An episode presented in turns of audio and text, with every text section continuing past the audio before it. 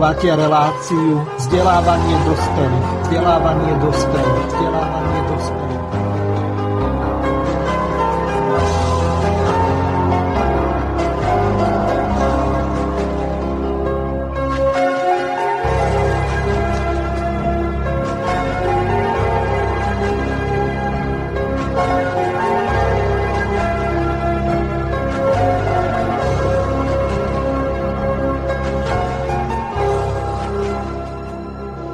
Vážení a milí poslucháči Slobodného vysielača, vítam vás opäť po týždni pri počúvaní ďalšieho dielu relácie vzdelávanie dospelých. V dnešnej relácii bude hosťom historik pán alebo súdruh Ivan Luliak. Ivko, nesmej sa a pekne privítaj našich poslucháčov.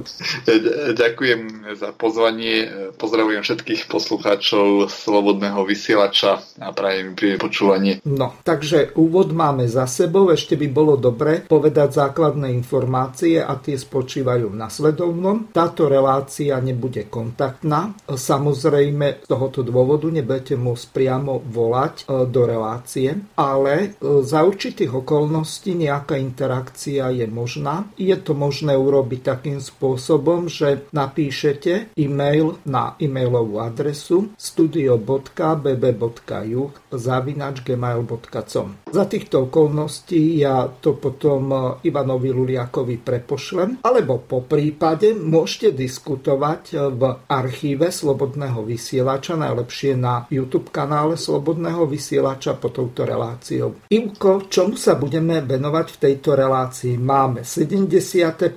a 80. výročie, e, čiže okrem toho, že dnes, keď nahrávame túto reláciu, tak je deň ústavy a ešte jeden výrazný a význam významný deň. Čo sa stalo pred 80 eh, rokmi? Tak dneskajší deň je významný z viacerých hľadisk, ako si povedal.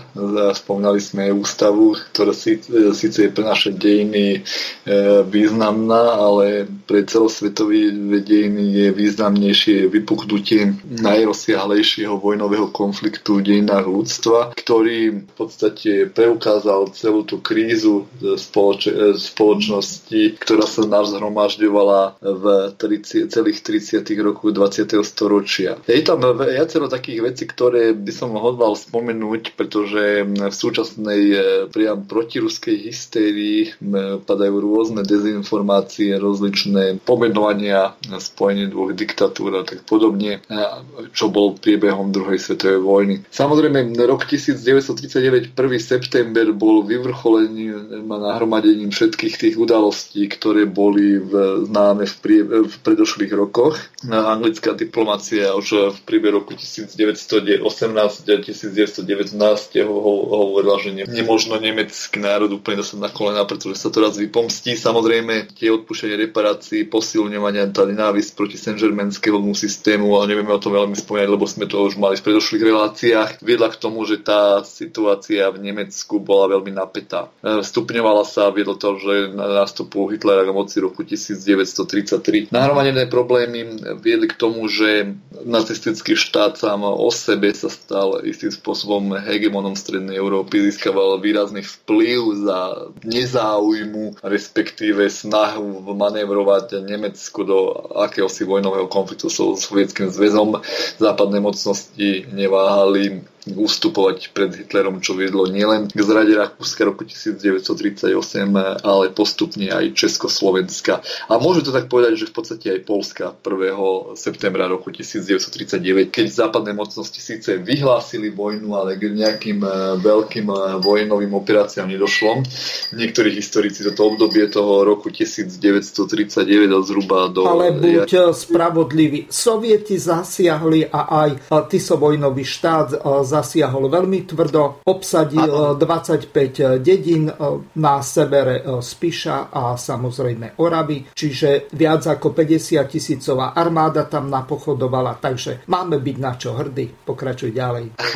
Áno, len chcem som povedať veľmi, veľmi, veľ, veľmi sa hovorí o tzv. pakte Molotov-Ribbentrop bez toho... Ja to... Tu ťa ešte zastavím. Hm? Teraz boli v Polsku oslavy a z tohoto dôvodu odmietli tam pozvať Putina, lebo on je popierač histórie. Tak ja by som povedal, že, že to, tí popierači histórie sú na ne, úplne inej strane, pretože ak si pozorne všimneme historické knihy, ktoré sú aj tomuto vydané k paktu Molotov-Ribbentrop, nedočítame sa, ako k tomu diplomaticky došlo. Súčasná historiografia pozná to jednoduchý termín, ktorý núti publikum alebo čitateľov, ktorí sa priamo nezaujímajú históriou, to akceptovať. Prečítal som množstvo aj encyklopédie aj k priamo druhej svetovej vojne, tam je jednoznačne podaná informácia, dve totalitné ideológie. Ako e, čitateľovi to má vzbudiť dojem, že na to, aby e, sa aj dva protikladné systémy spojili e, a vytvorili akýsi spojenecký celok, na to stačí len jednoducho povedať, však sú totalitné, je to obidva štátne celky, štátne útvary, tak v podstate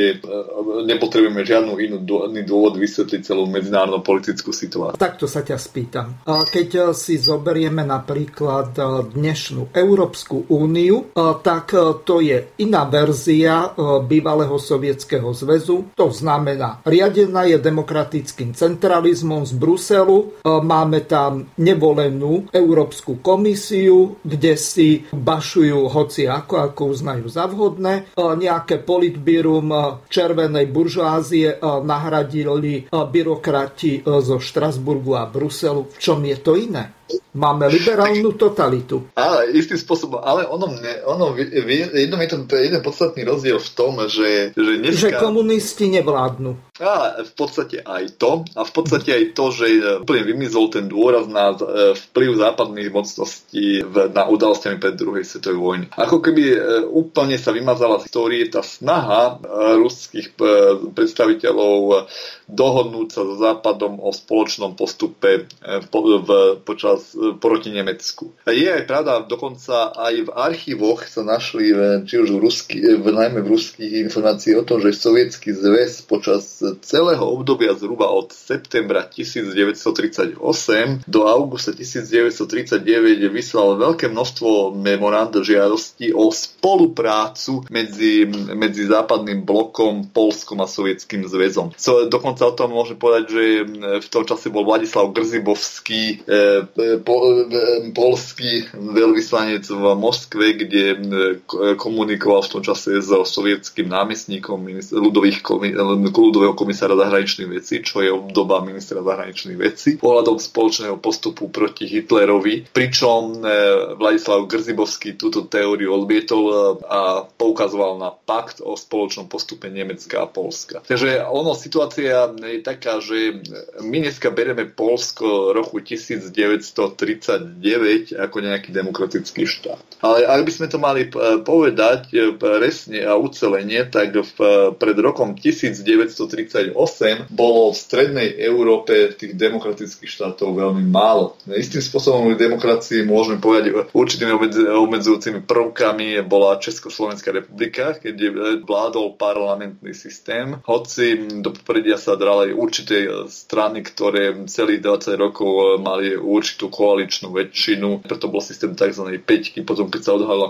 aféra tzv. peťky, tak to bolo niekto v pozadí, Anglobanka, Agrobanka v podobné, takže v podstate vplyv eh, mocných v pozadí bol veľmi citeľný aj v československom parlamentarizme. Ale ak si zoberieme napríklad Be- Bekové Polsko, čo bola vláda statkárskej buržoázie, výrazne nacionalistickými až fašizujúcimi prvkami, ak si zoberieme klerofašistický režim v Rakúsku, kde najprv Dolfusov, potom Šušmigov, v Maďarsku admirála Hortyho, v Bulharsku vojenská diktatúra, v Rumunsku tiež kráľovskej rodine bola pomerne silná, bola tam vojenská diktatúra a v Srbsku tiež, tak v podstate zistíme, že v celej tej strednej Európe bol akýmsi ostrovom pokoja práve to Československo. Takže hovoriť o nejakej agresie dvoch totalitných eh, režimov proti Polsku, ktoré sa vyhrážalo v priebehu roku 1935 až 1939 eh, vojnou eh, proti Sovietskému zväzu neustále, tak môžeme konštatovať, že vlastne došlo k určitému postupu, pričom Sovietský zväz, keď tak zoberieme, obsadil len územia, ktoré boli v rámci, mali aj v rámci kurzu novej línie prípadu Sovietskému zväzu. Skúsme sa na tú históriu pozrieť napríklad z toho pohľadu,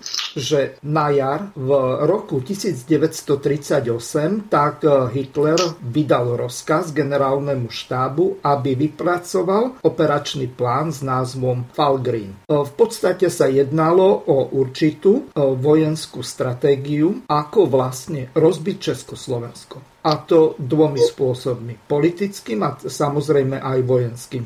Toto rozhodnutie súčasne viazal na určitú ústupčivosť západu, najmä e, Francúzska, kde sa v podstate práve vtedy e, na jar v roku 1938, pravdepodobne v apríli, dostala k moci pravicová vláda Dala Diera a tá presadzovala podobný systém politiky, ako napríklad e, v tom čase Anglicko alebo Veľká Británia. Čiže politiku epizmentu. A Francúzsko sa snažilo vyvliesť zo všetkých tých predchádzajúcich zmluv vrátane spojedneckej zmluvy s Československom. Čiže de facto zaujali taký postoj, že sa na Československo vykašľali a potom, dobre by bolo teraz vysvetliť, čo je to politika epizmentu, keď toto je relácia vzdelávacia. Tak, politika epizmentu bola politika Veľkej Británie, e, ktorá sa zvlášť pre prejavila v druhej polovici 30. rokov 20. storočia. Bolo to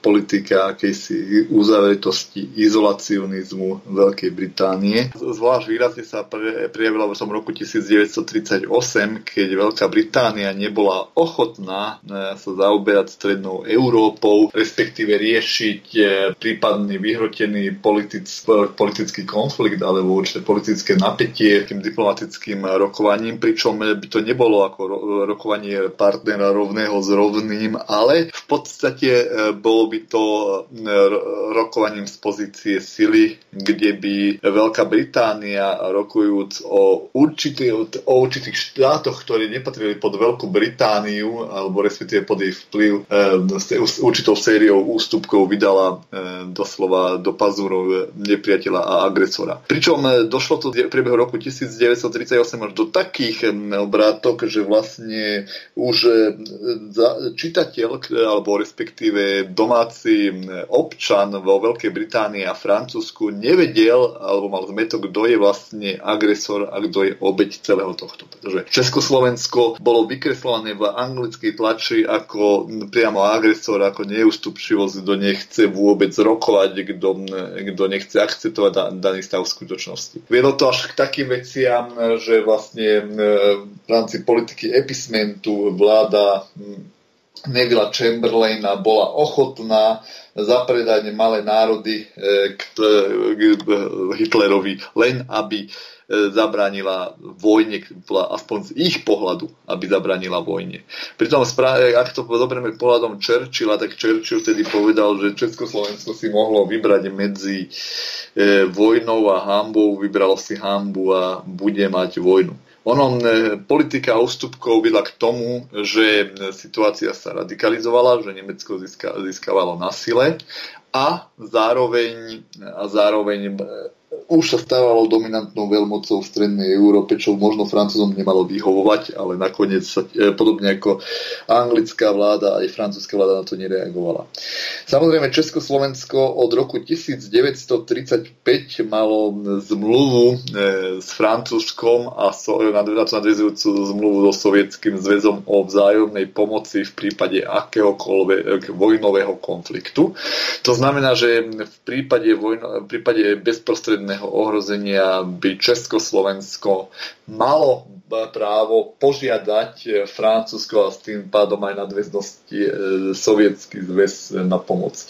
E, nechcem úplne odpočúvať od tematiky, ale zároveň chcem aj vykresliť trochu situáciu, čo to, bolo, čo to vyvolalo v československom parlamentarizme roku 1935, krátko po voľbách, keď sa rokovalo o, zákon, o zákone, ktoré to malo po, posledným zákonom, kde sa voči tomu postavili Hlinkovci, ale aj nemecké tzv. štátotvorné strany ASDP, takže Henleinovci, takže tam to bolo veľmi, vtedy veľmi ostré tam všetky tieto pravicové strany odmietali akúkoľvek zmluvu o vzájomnej pomoci so Sovietským zväzom. Dokonca nemecké strany navrhovali zmluvu podpísať priamo s nacistickým Nemeckom, čo by bolo určitým spôsobom podpísať zmluvu s, bar- s vlkom barančej koži, čo sa neskôr malo presne preukazovať.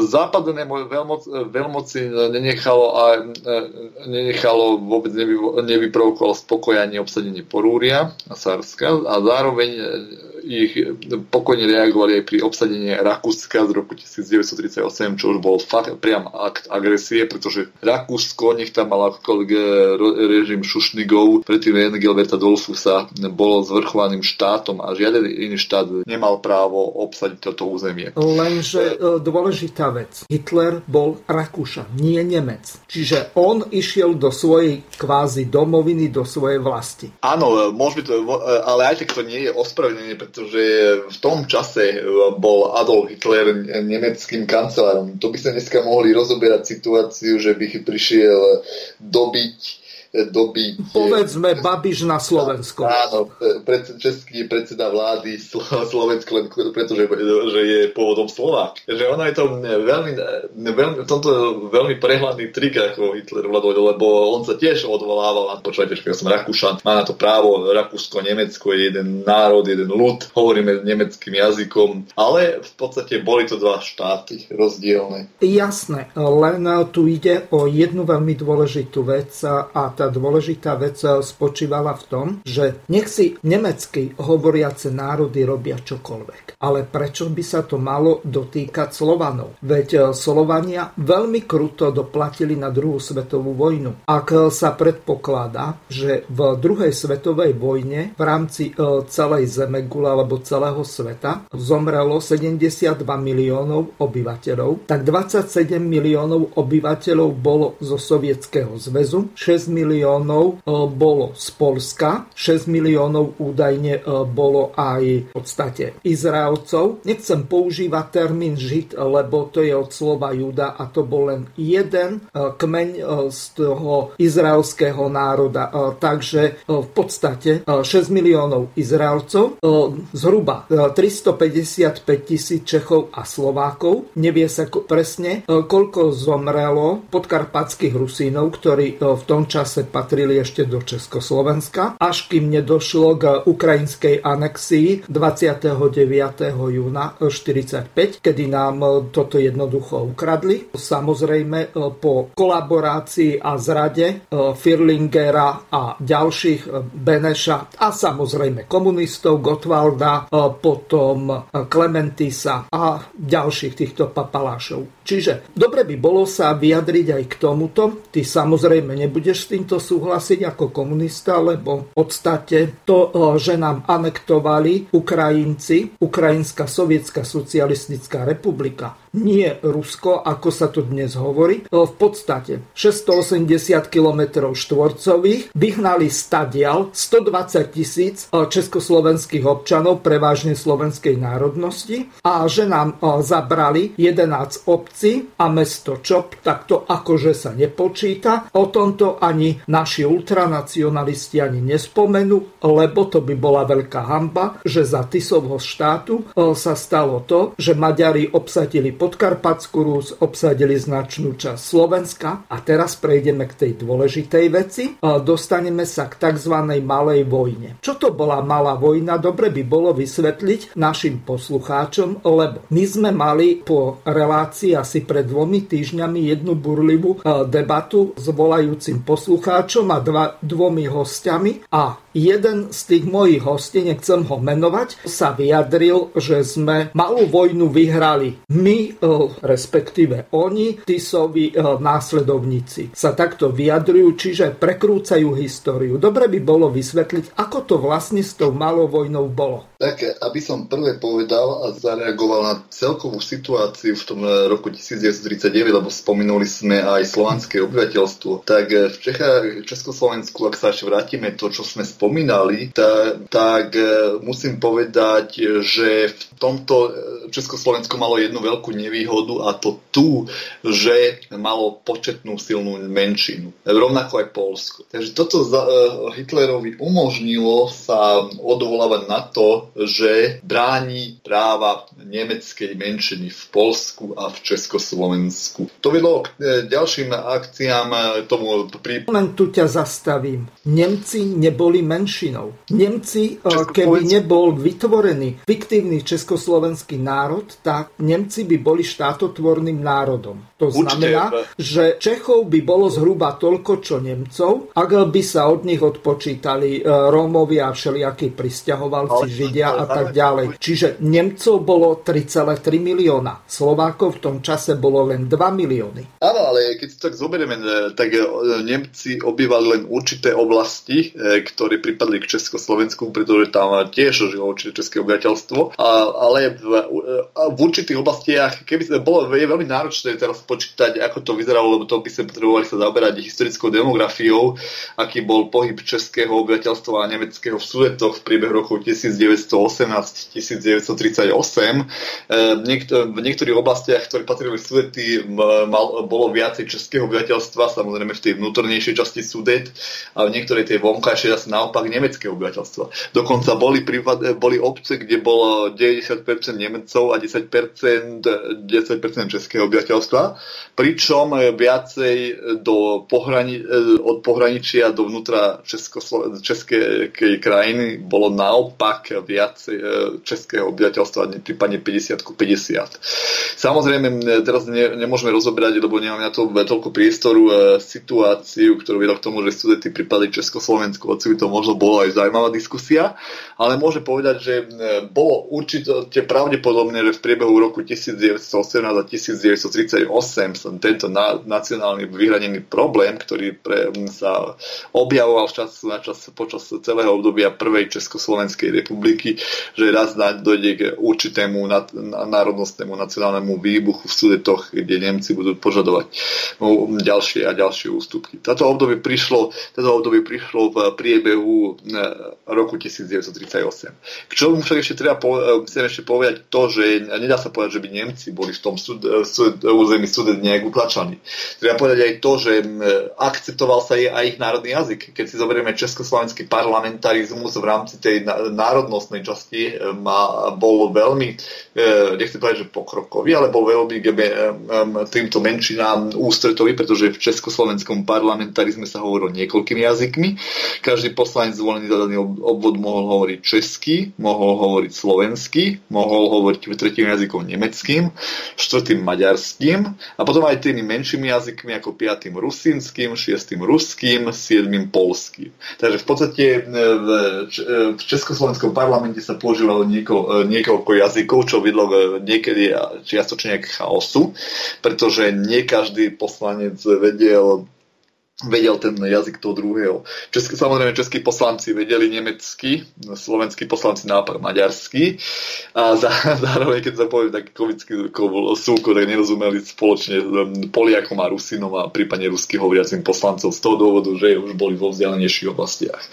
Takže, ale z tohto dôvodu, e, e, tiež by bola veľmi zaujímavá otázka ohľadom e, nemeckej menšiny, hoci je to istým spôsobom taký povedaná čo sa, či, môžeme, či môžeme hovoriť o tom, že Slovensko malo vojnu vyhralo, tak je malá vojna, aby sme trošku po, ju približili. E, má to niekoľko takých, e, takých názvov. Je to Maďarsko, bol to maďarsko-slovenský istým spôsobom ozbrojený konflikt medzi slovenským štátom a Maďarskom. Trval zhruba, to bol úplne nejaký e, echt vojnový konflikt, trval dokopy možno so všetkými operáciami, čo je dosť netradičné vo, vojno, vo vojno vojnových dejinách trval zhruba najviac jeden, možno dva dní, pretože je už 23. marca v roku 1939 vojnové operácie vypukli. 24. marca sa začalo hovoriť o miery. Prímerie bolo vyhlásené večer 24. marca, pričom ešte boj, také hlavné bojové operácie trvali ešte ráno do 25. marca a také šarvátky drobnejšie prihraničné trvali zhruba niekoľko dní do začiatku marca. Niektoré údaje hovoria o 1. apríli, pardon, apríla. Niektoré údaje hovoria o 2. apríli, niektoré údaje hovoria, že všetky, všetky voj, vojnové jednotky oboch štátov zložili zbranie bolo 4. apríla. Čiže takto, urobme si v tomto poriadok. Malá vojna začala o 6. ráno 23., keď maďarskí honvédi napadli slovenské územie. Táto operácia mala názov Malé riešenie. Druhá dôležitá informácia, čo si veľmi správne povedal, nasledujúci deň večer, vo večerných hodinách, tak na základe tzv. ochranej zmluvy 24. marca 1939 Hitler zjednal prímerie medzi nepriateľnými vojskami. Tak ako si povedal, prestrelky boli medzi týmito dvomi tábormi zhruba do 4. apríla a 7.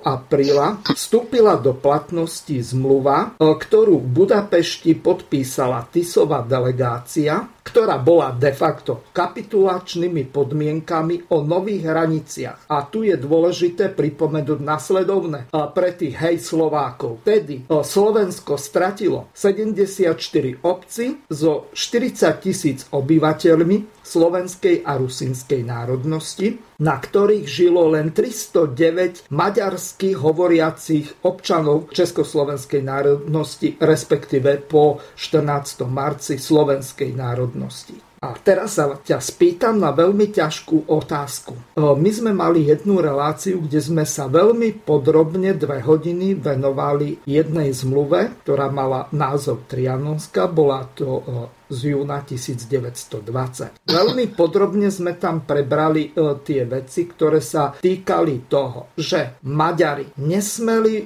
vyrábať lietadla, nesmeli nakupovať letecké motory, nesmeli nakupovať súčiastky do lietadiel a už vonkoncom nie letecké bomby a ďalší e, muničný materiál, ktorý sa používal výlučne pre letecké operácie. A teraz ten zlatý klinec spočíval v tom, že Maďari napriek tomu, že nemohli vznikať nič doviesť, nemohli doma nič vyrobiť, tak zautočili desiatimi bombardérmi a 15 stíhačkami na pozemné ciele e, na Slovensku, najmä bombardovali letisko z Pišskej e, Novej Vsi, kde zahynulo v tom čase 12 civilistov a bližšie nešpecifikovaný počet bol zranený vojakov. Tak teraz mi povedz, ako je to vlastne možné, keď e, Maďari nedostali dodržiavali trianonské zmluvy, robili si v podstate to isté, čo Hitler, povedzme v Porúri, ozbrojili ako zmyslov zbavený a celý svet e, bol v nemom úžase, čo sa to vlastne e, dialo počas tej malej vojny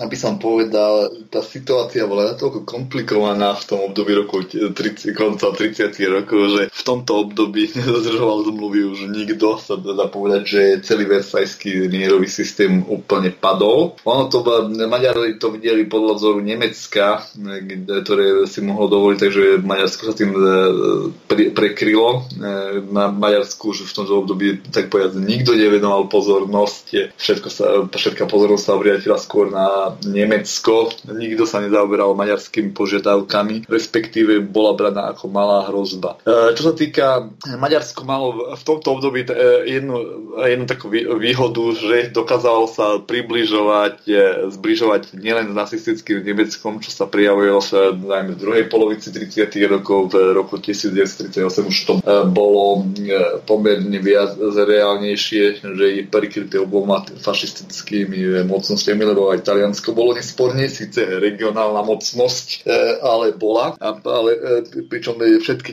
všetko to vážne naštrbilo vojnový konflikt s Albánskom v priebehu, v priebehu na začiatku druhej svetovej vojny, čo možno povedať, že bol dosť komická vojna. Podarilo sa im síce Albánsko ovládnuť čiastočne veľkými problémami. Mussolini sníval, že bude stredomorskou mocnosťou na spôsob antického Ríma, čo, čo mu úplne nevyšlo. E, e, o možno budeme o to skoro hovoriť o slávnom gréckom výprasku talianských vojsk, neskôr potom na africkom dobrodružstve, ale viedlo to k tomu, že Taliansk, e, pozícia Talianska ako regionálnej mocnosti od začiatkom druhej svetovej vojny kolísala. Ale v roku 1939 bolo Taliansko pomerne silným a akceptovaným protivníkom, takže Maďarsko malo, bolo prekryté aj Neme, Neme, nacistickým Nemeckom aj fašistickým Talianskom. V tomto období nikto nesledoval, čo robí Maďarsko ako zbrojí.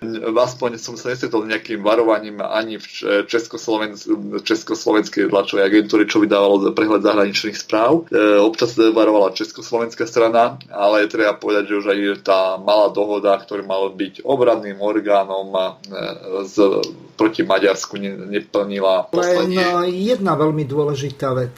Ako mohla malá dohoda fungovať? Povedať. E, pripomeniem našim poslucháčom, že sa jednalo o dohodu e, štátov Československa, Rumunska a Jugoslávie, e, ktoré v tom čase bolo ešte kráľovstvom Srbov a Chorvátov, ak si dobre pamätám. Ak nie, tak má oprav.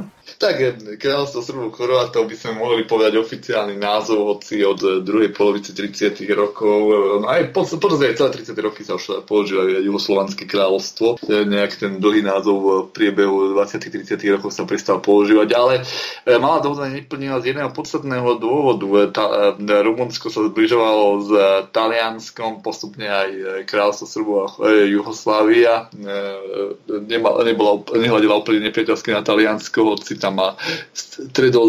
Len, Ivko, jedna veľmi dôležitá vec. Malá dohoda vznikla kvôli rozpínavosti Maďarska a nerešpektovaniu Trianonskej zmluvy. Áno, Či... áno presne ale zároveň treba povedať, že Maďarsko malo výborné vzťahy s Talianskom a Rumunsko s Talianskom, e, Rumunsko s Talianskom tiež malo pomerne vynikajúce vzťahy, čo, ktoré sa upevňovali a zlepšovali v druhej polovici 30 rokov. Samozrejme, talianská vláda mala záujem na tom, aby v Strednej Európe došlo k určitému, e, určitej politickej kríze z toho dôvodu, že, že to spojenectvo, e, če, e, mohli rozbiť spojenectvo Československa, e, Juhoslovenského kráľovstva a Rumunska a čím pomohli aj Talia, Maďarsku ako spojencovi Talianska, ale zároveň na druhej strane Taliansko tým istý, istým spôsobom sledovalo aj vlastné mocenské záujmy, pretože Taliansko skryte poškulovalo po da, pobreží Dalmácie, kde chcelo mať svoj vplyv a čo výrazne by tomu pomohlo, keby mal silného spojenca v Maďarsku a zároveň Jugoslávia by bola oslabená. Tam bolo, tam bolo veľké množstvo za, e, politických zájmov v druhej polovici 30. rokov, ktoré sa veľmi komplikovane vysvetľujú na jednu reláciu reláciu, ale jednoznačne Taliansko potrebovalo mať silného spojenca v Strednej Európe a týmto bolo Maďarsko. Samozrejme tá, medzi Talianskom a Nemeckom v priebehu 30. rokov nastávalo určite, určitom období napätie, pretože Taliansko bolo zároveň spojencom to bolo tzv. tej eh, dunajskej časti Rakúska pričom isté obdobie hrozilo, že by mohlo to viesť k určitému konfliktu medzi Adolfom Hitlerom a Benitom Mussolinim o, o spojenectvu v Rakúsku, pretože Hitler sledoval zájmy v Rakúsku a zároveň aj Benito Mussolini hľadal cestu do Rakúska a získať svojich, spo, získať svojich spojencov. Teraz e, jedna ťažká otázka na teba. E, zrejme spomenieš si, keď sme preberali tú e, Trianonskú zmluvu. Jednou základnou podmienkou Trianonskej zmluvy zo strany výťazných západných mocností, e, bolo to, že Československo muselo vykúpiť e, svoje územie, čiže de facto zaplatiť povojnové reparácie e, spojencom, hoci nebolo porazenou krajinou, ale vzhľadom k tomu, že Rakúsko-Uhorská monarchia prehrála prvú svetovú vojnu, tak z tohoto dôvodu parciálne štáty po rozpade monarchie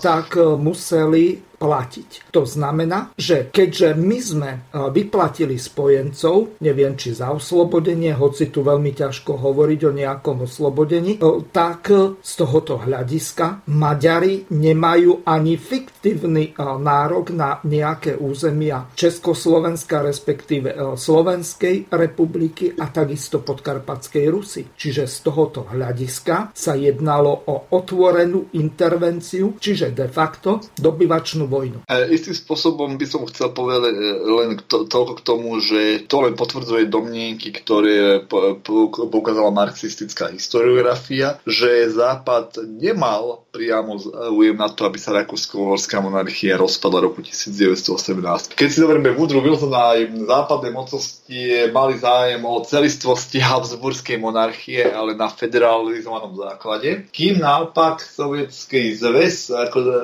roku, roku 1917, 19, novembra 1917 až e, do konca vojny roku 1918 razil heslo e, o sebe určení národov. To znamená Polska, v Čechách, na Slovensku, vo Fínsku, Rumunsku, respektíve Sedmohradsku, ktoré sa malo ambíciu pripojiť Rumunsku. Zároveň zbližovanie národov, či už v Srbsku, Chorvát, Srbo-Chorvátsku a, a istým spôsobom aj v Kranisku, ktoré, ktoré nebolo úplne uzrozumené. Boli tam silná menšina, ktorá chcel, sa hlásila k slovenskému pôvodu. Takže z tohto hľadiska by som povedal, že západné mocnosti neboli uzrozumené s tým, že má vzniknúť nejaká republika. Keď si pozrieme stenografický záznam, tak prvých schôdzi revolučného národného zhromaždenia, tam ešte aj Karol Kramáš skôr vzýva za, zásluhu Ruska na vzniku Československa ako západných mocností. Až potom, keď nastala tá priamo politika e,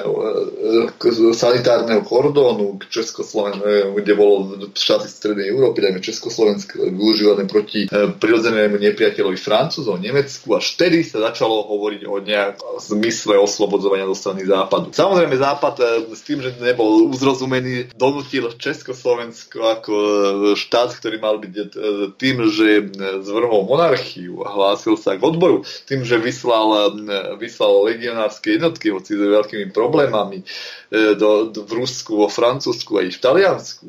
Takže by malo patriť medzi víťazné mocnosti ale Československo zároveň platilo reparácie.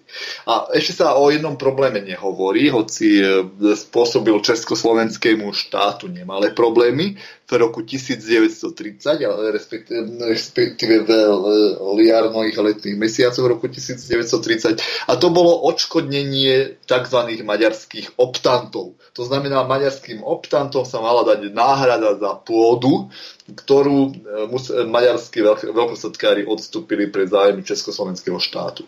Takže tam, e, tam, tam bolo ešte veľmi zaujímavé aj viacero týchto národnostných konfliktov medzi českej a slovenskej časti. Keď si zoberieme, tak prvý zákon, ktorý Československé národné, revolučné národné zhromaždenie schválilo, bolo e, zákon o odobratí šlachtických titulov. To je, ja e, sa vrátim trošku do súčasnosti a ja musím veľ, s veľkým úsmevom sledovať, ako všetci čes, pravičiari česky a slovensky vzývajú kníže pána a sa tým dopúšťajú trestného činu, pretože ešte nikto neodvolal zákon, ktorý pri, prijala Československá republika o toho, že sa, že sa zakazuje využívanie šlachtických titulov na území Čie, Čiech, Moravy, Sleska a Slovenska. Mm. Je, to veľmi, je to veľmi zaujímavé, e, ako si niektorí neuvedomujú, že poruš, porušujú jeden z najstarších zákonov Československa. Takže zároveň, zároveň na Slovensku je, je určitá výnimka, kde maďarské zempáni sú vo viacerých spoločnostiach, ako bola napríklad Rimomuránska spoločnosť, kde boli vlastníkmi vlastníkmi rozsiahlých majetkov na Slovensku. Takže parcelácia pôdy, ktorá v určitom e, rozmere prešla v Čechách, neprešla na Slovensku. Možno sme trošku odbočili od témy, ale je to istým spôsobom vplyv e, maďarskej statkárskej oligarchie na územie Slovenska, čo, čo neskôr maďarská Irlanda využívala pri e, získavaní slovenských južných území. Čiže trošku si ma pobavil s tým spiacím kniežaťom Karolom Schwarzenbergom, ktorého by kniežaťom de facto ani nemali nazývať. Alebo porušujú zákon. No. Mňa ešte prekvapila jedna vec. V Čechách, konkrétne v Prahe 6, tak raz zahaľujú, raz odhaľujú sochu Konevovú a celý ten kabaret spočíva v tom, že raz ju e, nejakými nápismi popíšu, potom tam e, nabehnú nejakí dobrovoľníci, potom títo tam umývajú vodou, potom príde e, mestská polícia, ktorú asi pošle Starosta. Starosta Prahy 6. No a Skús toto vysvetliť našim eh, poslucháčom, lebo tomuto pomaly už eh, prestáva rozumieť ktokoľvek vrátane mňa. Čo sa tam vlastne deje? Ja tak vidím je. len to eh, na vonok. O čo sa vlastne jedná? Lebo keď si spomeniem, nechcem tu prehrávať videa, na to máme málo času. Lenže ten mladý pán, ktorý odstraňoval tú plachtu, tak vysvetľoval tej tlupe tých mainstreamových kameramanov, moderátorov, redaktorov a čo ja viem komu, že nebyť e, sovietskej armády alebo skôr červenej armády a Koneva, e, tak e, by sme boli druhú svetovú vojnu prehrali a možno, že by žiadni Slovania neboli. Niekde by sme makali, ako ak by sme vôbec žili na ruských stepiach alebo v Sibíri alebo kdekoľvek inde. Tak ja sa priznám, mňa pražské udalosti prekvapili. Ono to nie je len krátkodobá záležitosť, ono to má širšie súvislosti, ktoré idú ruka v ruke, ktoré sa postupne v týchto dňoch odohrávajú. Má to spojitosť nie len s TOP 09, ktorý istý, istý hovorca prezidenta nazval NSDAP 09, takže tam e, má to e, komplet celým tým spektrom pražským politickým sa deje určitá, určitá rusofóbna antikomunistická akcia. Každá jedna udalosť posledných dní, ktorá sa udí udiala, nasvedčuje na situáciu nielen medzi radnými v Prahe 6, ale aj celkovo e, priamo medzi radnými e, u pražského primátora pre celú Prahu. Mňa zaujali v priebehu týchto dní, čo týka aj sochy maršala Konieva, niekoľko taký, tri také významné udalosti. Prvé sa týka, možno priamo nesúvisí s Konievom ani oslobodzovaním Prahy, bolo, bolo vyhodenie e, Marty Semelovej z dozorných rád pražských škôl s odôvodnením, že si to vyžadujú, e, že si to vyžadujú česk, rodičia českých detí. Z toho dôvodu, že nepriaznevo pôsobí svojimi politickými názormi. Je to veľmi zaujímavá myšlienka z toho dôvodu, že Marta Semelová ako bývalá komunistická poslankyňa, zastupkyňa v mestskom zastupiteľstve hlavného mesta Prahy sa týmito názormi nikdy netajila, je s nimi známa niekoľko rokov. Nikdy toto problém nebol zásadný. Až v čase, e, keď e, sa dostali k moci koalícia zložená z týchto prapodivných figúrok z politických strán. No takto tu ťa zastavím. Momentálne v Čechách vládne Babišova vláda. Áno, s podporou ale... KSČM. A druhý koaličný partner ANO je ČSSD, čiže ano. de facto e, nejaký šľahnutý ľavičiari. Ale to nie je pravica. Nie je, ale tu je, nehovoríme o celoštátnej politike, tu hovoríme len o mestskej politike. E, v mestskej politike to je naopak. Tam, čo je opozícia, je teraz koalícia. Takže v pražské, pražské radny sú vo väčšine, keď si pozrieme pražské obvody, tak pri moci sú napríklad v tej spomínanej Prahe 6 môžeme vidieť, že sa dostala k moci koalícia Lidovcov, koalícia TOP 09 a, a Pirátov a koalícia stanu a Pirátov. ODS je síce mimo hry, ale e, máme celkom pekne, krásne modré, modré pražské zastupiteľstvo. Ak si pozrieme každý jeden pražský obvod a ak si pozrieme aj hlavné mesto Prahu, v podstate máme jednofarebnú koalíciu. E, to vychádza k tomu, že Praha je modrá, e, čo im umožňuje určovací zákony také, ako sú. To umožnilo vyhodiť Martu Semelovú z dozorných rád škôl, pričom na dôvod ako, ako o tom, že učí deti hlúposti je cestný, pretože v dozor, dozornej rade pražských škôl ne, ne, neučí. Druhá vec je primitívne tabulky, ktoré razia piráti, ako pirát, pirát, primátor pirát, pirátov po celej Prahe k oslobodeniu a kde sa snaží nanútiť predstavu, že Praha bola oslobodená nejakou ruskou oslobodovacou armádou Vlasova, ktorá prišla na pomoc Čechom, keď, českému popražskému povstaniu. Rovnaké niečo sa deje v Prahe 6. Len no, takto, tu ťa zastavím. Toto by bolo dobre e, vysvetliť. Kto to vlastne Vlasovovci boli ako prevrátili kabáty možno, že 5 dní pred koncom druhej svetovej vojny, skôr nie, možno, že len 2 dní. A nakoniec Prahu oslobodili nie Vlasovovci, ale sovietské tanky, ktoré sa vrátili späť. Tak, a to áno, bolo presne. 9. mája 1945, hoci Nemecko už 8. mája kapitulovalo. Tak samozrejme musím povedať ešte, aby sme to vysvetlili, že ruská oslobodovacia armáda Vlasova, generál Vlasov e, e, v prvom období vojny bol pomerne významnou postavou ruského velenia. E, dokázal udržať nápor Nemcov pod Viazmo, dokázal zabrániť na niekoľko týždňov oblasti Leningradu postupu nemeckej armády. Až keď ustúpili Kirila, sa dostal do obklúčenia, hoci už tu sa hovorí, že mal zradiť pretože mal rozkaz ustúpiť, keď vedel, že krídla ustupujú a padol do zajatia, čo bolo tiež takým zaujímavým spôsobom. E, neskôr, neskôr Nemci e, samozrejme celú túto ruskú armádu e, zavreli v rozličných internačných či koncentračných táboroch, pričom na ku koncu vojny nemecké velenie, keď už, keď už nemalo dostatok vojenského potenciálu, využili Vlasova na to, aby ruská oslobodenecká armáda sa zapojila do vojny, čo malo vyvolať určitý, určitým spôsobom e, len odpor e, Rusov e, voči sovietskému, či už vojenskému alebo štátnemu zriadeniu. To bola prvá myšlienka Himmlera a Hitlera. Druhá myšlienka, ktorá to už bola diplomatickejšie závažnejšia, bola snaha poukázať na ruskú oslobodeneckú armádu ako zástupcu, zástupcu Ruska, či Nemecko chcelo istým spôsobom vyhlásiť klin medzi západných spojencov a e, Sovietský zväz. Neskôr sa stala v priebehu roku 1945 zástupnou silou Nemecka. V tom čase sa už využíval kdekto. Litovci, Valóni, Holandiania, Belgičania, Francúzi.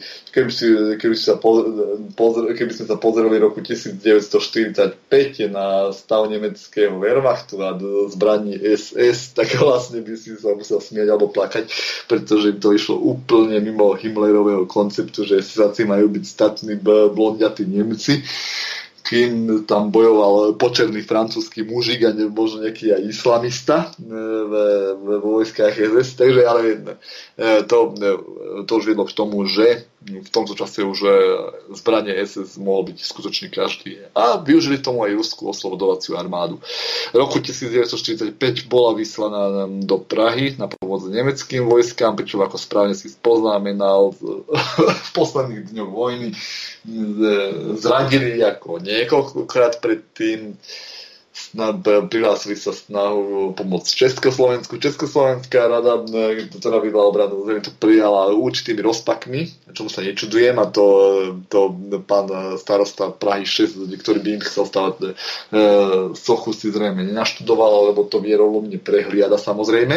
A to bolo to, že českí vlastenci bojujúci v majovom povstaní museli, museli čudovať, keď je e, ruské vojska generála Vlasova ponúkali pomoc, hoď e, e, proti sebe bojovali. Vlasovské vojska odzbrojili nemecké vojska, ale keď Česká národná rada odmietla pomoc Vlasovcov, tak ich opäť ozbrojili a spolu odstiahli smerom na západ, aby sa vydali západným spojencom. Ono to bolo veľmi zaujímavé, lebo neustupovali len kvôli tomu, že by ich zase vyzbrojili vlasovci, ale z dôvodu prichádzajúcej sovietskej armády. E, samozrejme je to e, zákerný pokus falšovať históriu. E, českí radní v Prahe 6 využívajú informáciu ohľadom maršala Koneva na niečo, čo vlastne nie je úplne potvrdené.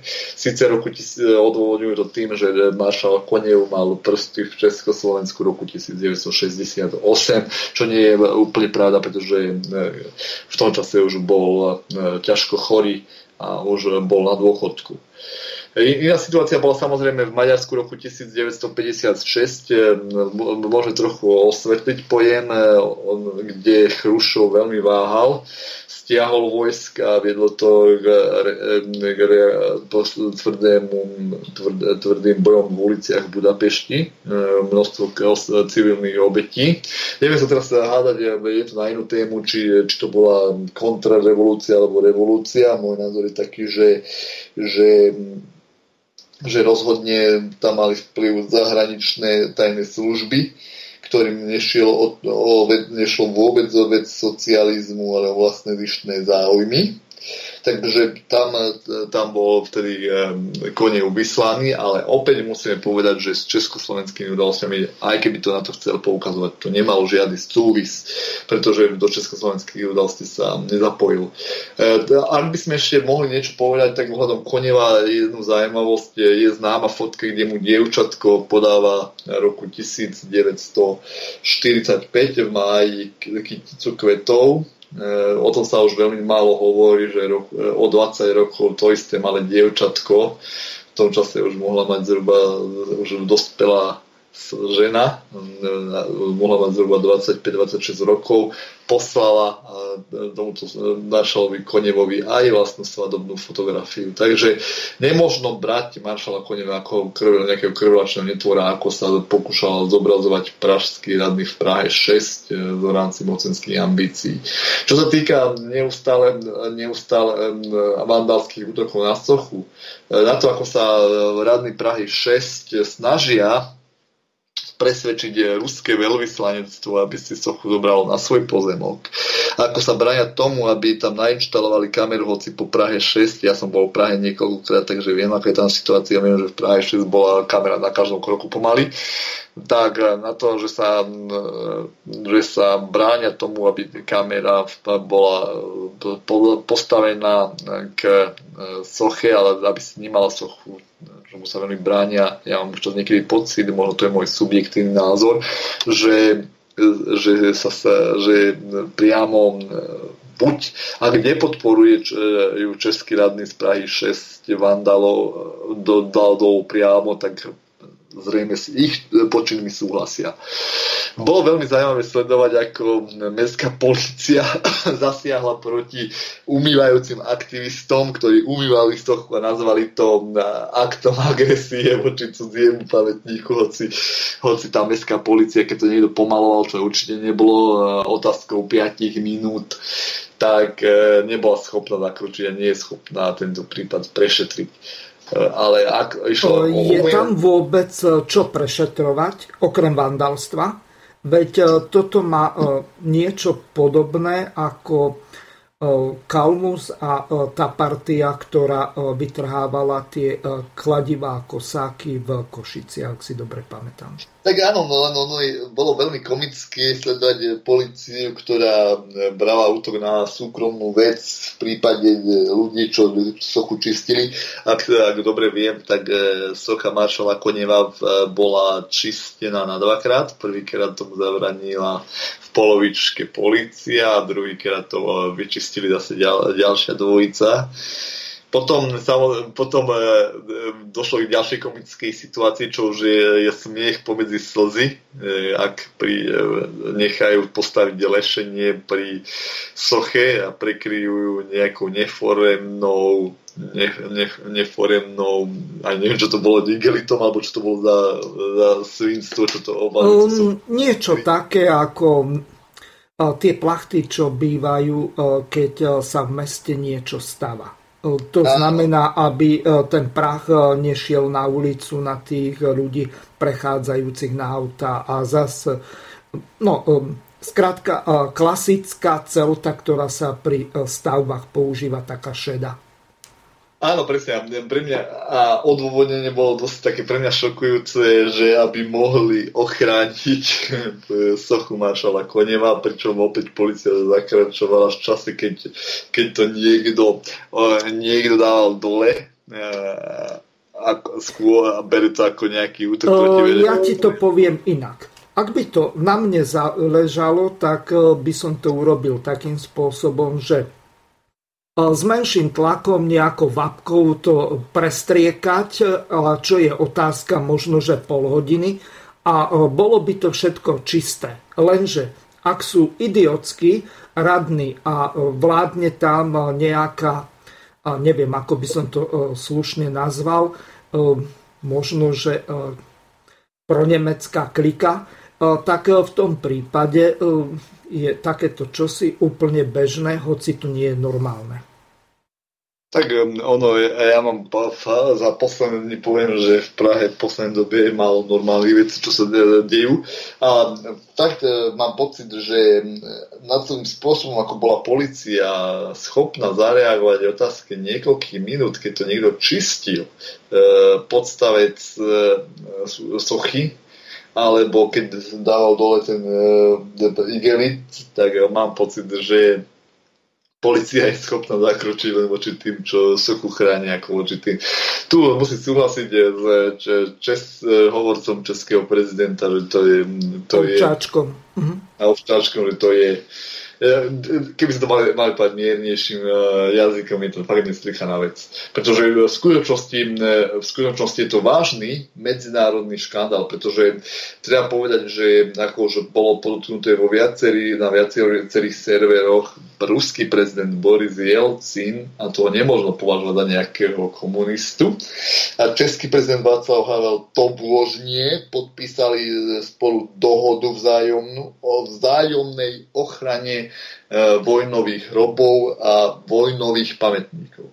To znamená, že ak e, český radný sa vyho- vyhovára a dáva hold Havlovi, tak zároveň popiera jeho, e, jeho meno pod podpisom zmluvy, ktorá mu káže za povinnosť chrániť vojnové pamätníky a vojnové hroby.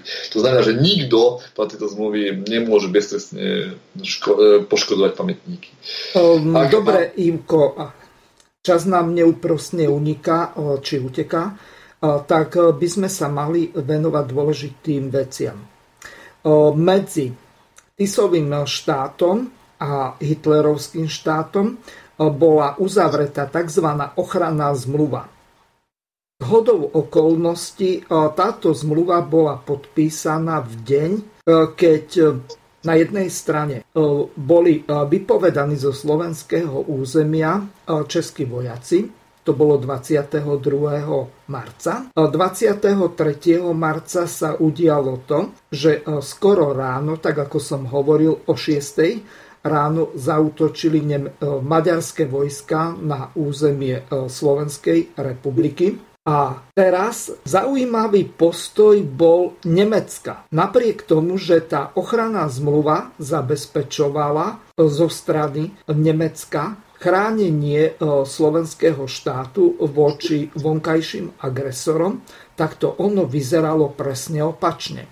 To znamená, že slovenskí e, vojaci chránili alebo skôr podporovali nemecké jednotky, ktoré buď útočili na Polsko, alebo e, po 24. E, júni 1941 e, už útočili aj na územie Sovietskeho zväzu, v podstate na Ukrajinu. No, čiže z tohoto hľadiska je to úplne zvrátené. Mne nedáva vôbec žiaden zmysel to, že aký zmysel mala tá ochranná zmluva.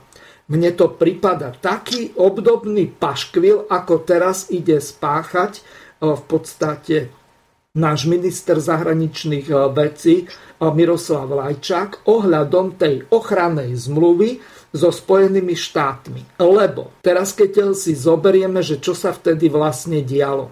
Bezprostredne pred tým 1. septembrom 1939, tak na územie Slovenska napochodovali e, nemecké firmy a začali robiť hádaj čo na trikrát. Za prvé, no, rozširovali e, mosty, spevňovali ich, e, robili e, nové, nové cesty e, asfaltové smerom na Polsko a okrem toho e, rozšírovali, zväčšovali letiska v Mokradi a v Poprade. Nepripadá ti to nejaká analogia teraz s tými našimi súdruhmi z USA, ktorí idú v kuchyni a v, na sliači rozširovať letiska, prezbrojovať to tam a všetko ostatné. Nepripada ti to, že opravujú sa niektoré mosty, ktoré z hľadiska svojej životnosti nie sú ešte v tak katastrofálnom stave ako niektoré, ktoré sú už na hranici svojej životnosti a rozpadajú sa pomaly. Tu nie je to pomaly na nič peniaze, ale robí sa to, čo nie je potrebné z hľadiska slovenského hospodárstva a potreby slovenského obyvateľstva, ale robia sa tu úplné sprostosti z hľadiska potrieb Spojených štátov. Takisto ako v tom čase z hľadiska potrieb e, Tretej ríše. Ideš.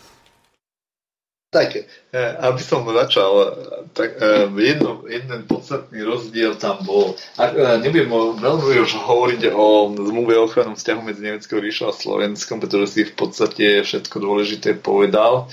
E, bola podpísaná v podstate, bol to prvým dokumentom slovenského štátu a Nemecka, ktorý umožňoval ako by som to sa jednoducho povedal, voľný pohyb nemeckých vojsk zároveň, zároveň takzvanú zároveň tzv. šutzóne, čo bola eh, ochranná zóna, kde boli, voj, boli vojenské objekty, kde, kde mali Nemci možnosť voľného vstupu.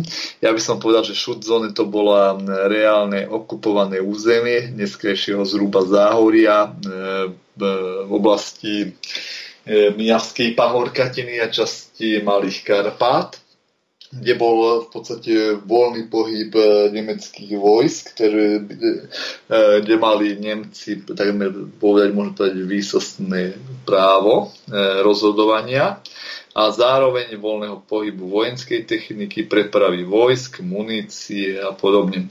Čo sa týka rozdielov medzi súčasnosťou a, a minulosťou, tak e, je to podobná situácia, si trúfam povedať, úplne rovnako, ako si správne naznačil, len s tým, dôsled, s tým rozdielom, že kým v, podľa súčasného ministra to má byť orientované na určité objekty, kde by malo byť Američania hlavné slovo, tak toto bolo skôr na ucelené územie charakterizované toho západného Slovenska okupačné, e, pre mňa je prirodený názor okupačné pásmo. Ale samozrejme situácia sa môže zmeniť a môže nastať aj to, čo sa konkrétne už deje, voľný pohyb vojsk E, cudzej armády na našom území. Mňa ale niekedy prekvapuje, ako niekto mohol hovoriť o tom, že vlastne Československu 68 pohyb cudzích armád a dneska tu máme priamo Eldorado cudzích vojenských, cudzej vojenskej techniky, preprava po cestách, od to mohli robiť po železnici. Takže tam v podstate sa opakuje to, čo, čo, čo bolo povedané eh, ohľadom eh, ochran, ochrannom vzťahu medzi Nemeckom a Slovenským mm. štátom. Ne, zmluva, keby sme mali jednoznačne charakterizovať, tak zmluva medzi Slovenskom a, a cudzým š, eh, nemeckým štátom umožnila to, že, eh, že, Neme, že Nemecko, Slovensko sa stalo priamo postupne Nemecka. Ja si spomínam na jednu veľmi dôležitú vec keď e, frčala e, tá kauza ohľadom toho, že e, či Lajčak vydá zmluvu, či ju dá v podstate sns a či sns ju poskytne poslancom.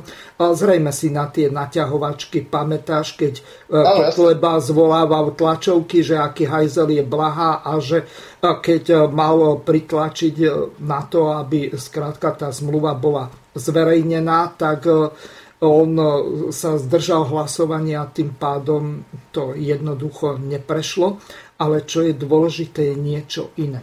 Jan Čarnogórsky porovnával tieto dve zmluvy. To znamená tá pôvodná, na ktorej e, možno, že participoval aj jeho otec, ktorý bol poslancom e, slovenského snemu v roku 1939 až 1945 ale e, dôležité je to, že tie analogické podobnosti sú veľmi e, podobné e, medzi tou ochranou zmluvou medzi Tisovou republikou a hitlerovským Nemeckom a medzi terajšou Slovenskou republikou a Spojenými štátmi.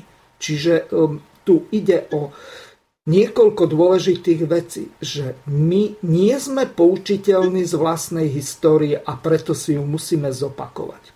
A teraz prejdem k tým druhým dôležitým veciam. Toho 1. septembra z juhu Tisová armáda vstúpila asi 10 až 30 km na polské územie.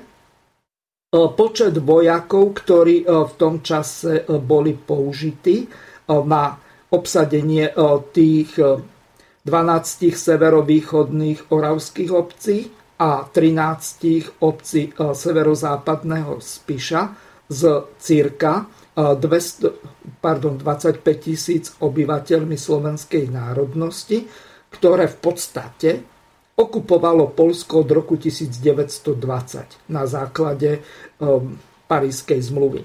A čo je tu veľmi dôležité je to, že z týchto 25 obcí s 25 tisíc obyvateľmi, tak vytvorili jeden okres, ktorého hlavným mestom bolo mestečko Jablonka. A ešte jedna veľmi dôležitá vec tu bola tá, že slovenskí záložáci odmietli bojovať po boku hitlerovského Wehrmachtu, v slovenskej armáde napriek tomu, že e, toto budú e, komentovať neviem akí e, tisoidi a neviem nacionalisti taký hen taký, tak sa stalo nasledovné.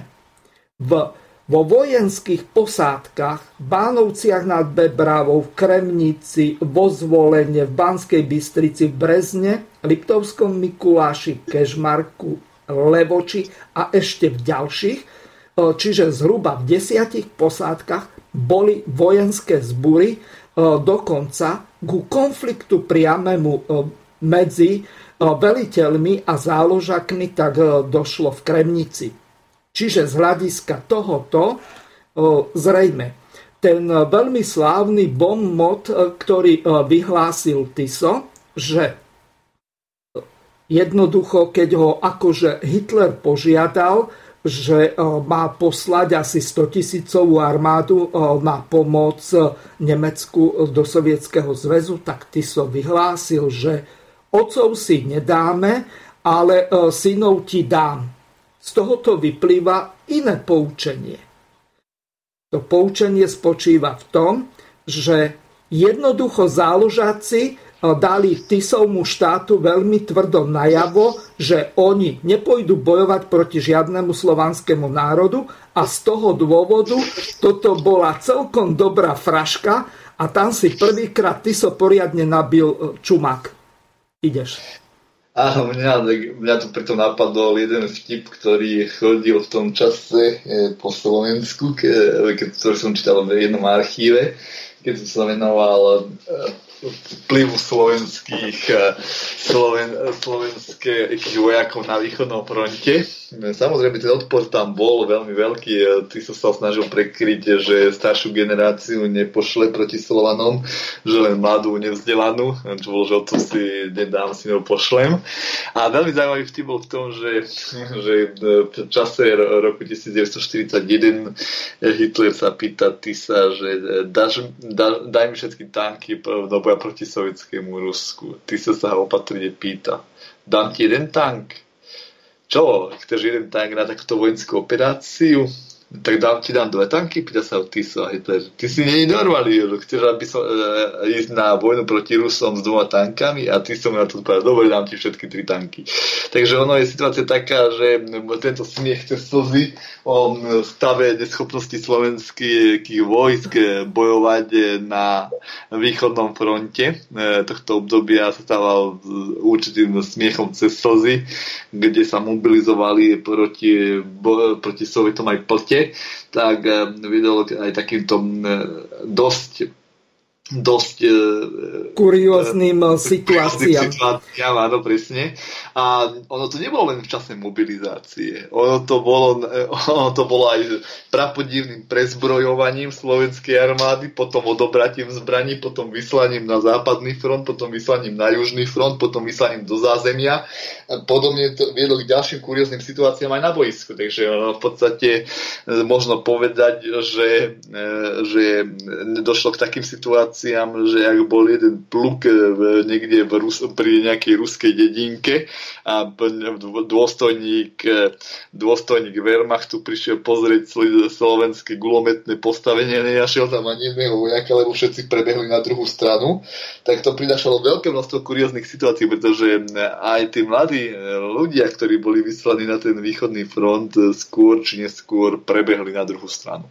Ale nebol to paradoxne problém len slovenskej armády, bol to problém aj maďarskej armády, keď to tiež zmobilizovala dokonca celé generácie aj otcov, aj synov zo slovenského juhu proti sovietskému zväzu a nakoniec museli si tiež prestať, lebo zistili, že pomedzi maďarských honvedov tí slovenskí vojaci moc rýchlo zdrhajú na druhú stranu.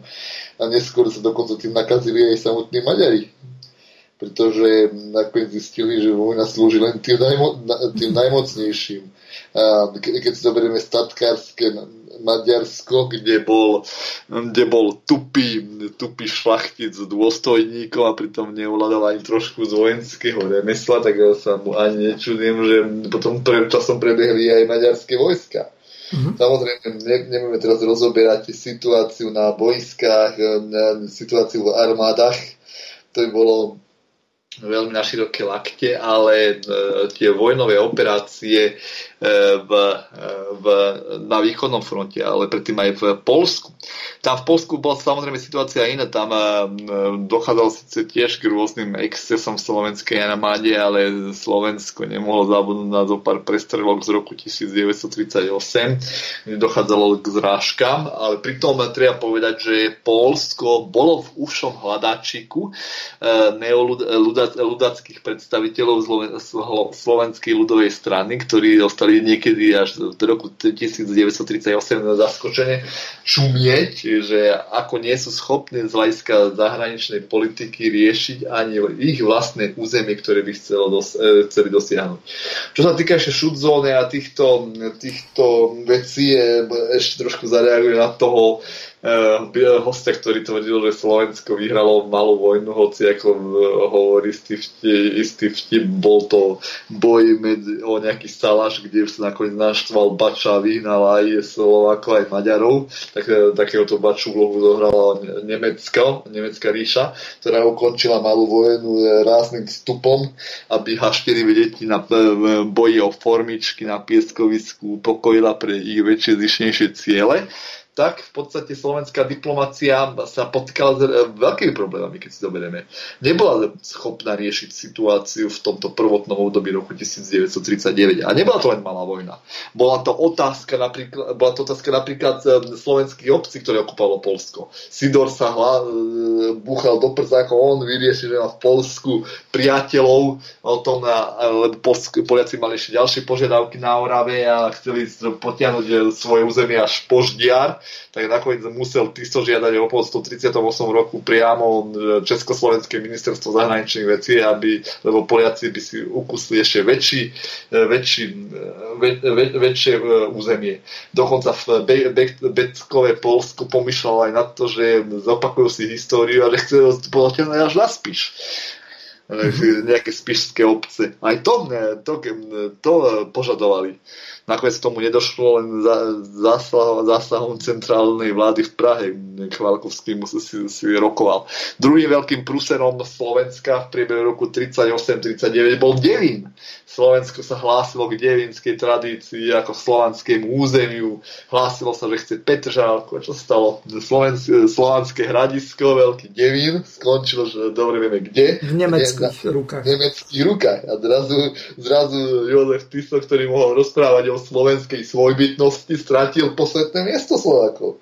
Priamo Devín. Vieš, ale e, čo bolo zaujímavé, tak e, bolo aj to, že e, v podstate Petržalka pripadla potom, ako ju pred, uh, nechce sa mi to počítať. Skrátka, udialo sa to, že počas jednej noci v tom roku 1920, tak jednoducho zautočili slovenské vojska s tým, že odzbrojili tam tých Maďarov, zajali ich a potom vyjednávali o tom, že ako doriešiť tých zajacov. Chápeš, už nešlo o to, že čo s Petržalkou, ktorá bola za Dunajom a ktorá nám v zmysle Trianonskej zmluvy pripadla. Čiže tam sa jednalo o povojnové usporiadanie. Ešte sa vrátim k tej dôležitej veci, na ktorú som trošku pozabudol. Tú kauzu s tými zbúrenými zhruba desiatimi posádkami, tak Tisová vláda a samozrejme generálny štáb vyriešil takým spôsobom, že ich, neviem, či už 2. alebo 3.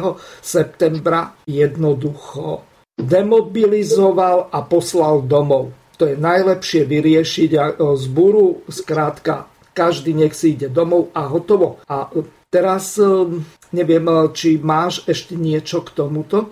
Mohli by sme sa venovať ešte tomu roku 1941. Vieme veľmi dobre, že 22.6.41, to znamená v júni, napadol, napadli nemecké vojska Sovietský zväz.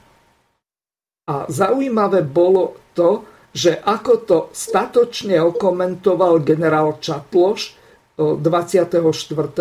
júna 1941, keď uviedol na východe Európy začala najväčšia vojna dejín. Čiastky našej armády prekročili územie Slovenska a pripojili sa k hrdinskej nemeckej armáde bojujúcej už od 22. júna. Čiže z tohoto vyplýva, že naši asi dva dni zaspali. No neviem, akí to boli e, vynikajúci spojenci ale e, tento rozkaz e, neprečítal ani Čatloš, ale dokonca Saša Mach v slovenskom rozhlase, ale nie v tom slobodnom. A do bojov vtedy proti Sovietskému zväzu bolo poslatých 50 tisíc 698 vojakov a dôstojníkov, čiže nie záložákov, ale tých eh, základiakov, ktorých naverbovali a veľmi rýchlo vycvičili. Neviem, či to vycvičenie trvalo tie dva dni. Ideš. tak, tak eh, to, to, áno, výcviky bolo veľmi rýchle, ale ono v tom postupe, kde sovietské vojska eh, neboli takticky pripravené samozrejme na bitku, jednak tie dôvody, prečo sovietské vojska rýchlo ustupovali, boli dve dva také dôvody hlavné a oboje paradoxne nesúvisia s, tým, čo hovorí súčasná historiografia, že Stalin neveril, e, že Stalin príliš veril Hitlerovi, čo nie je úplne pravda, pretože Stalin vystupoval už na 18. zjazde Šerskej komunistickej strany roku 1939 s tým, že to je mier len na pár rokov. Samozrejme prekvapili v tom, že, že Sovietský zväz nebol pripravený na vojnu z technického hľadiska, že ešte nemal do, pre, ten prechod z mierového hospodárstva na vojenské hospodárstvo ešte úplne prevedený do konca. To znamená, že časť závodov už vyrábala vojenskú techniku, časť závodov stále bola ešte v mierovom režime, že vyrábala traktory, čím sa si veľmi bojovať nedá. Zároveň treba povedať, e, ešte aby som trošku možno osvetlil ľuďom, ktorí sa priamo vojenskými dejinami nezabierajú, že Stalin síce mal hlásenia o tom, že, že Nemecko vpadne do Sovietskeho zväzu a mal ale a neverili im, ako hovorí súčasná moderná historiografia západná, tak treba povedať, že takéto správy e, nemecká kontrarozviedka dostávala denne. A treba povedať aj, že bolo ťažké, veľmi ťažké selektovať medzi tým, ktoré informácie sú správne, ktoré sú dezinformačné.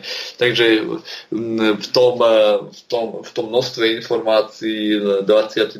jún sa zdal pre sovietské velenie dosť nepravdepodobný z jedného hľadiska, že je pomerne blízko zime.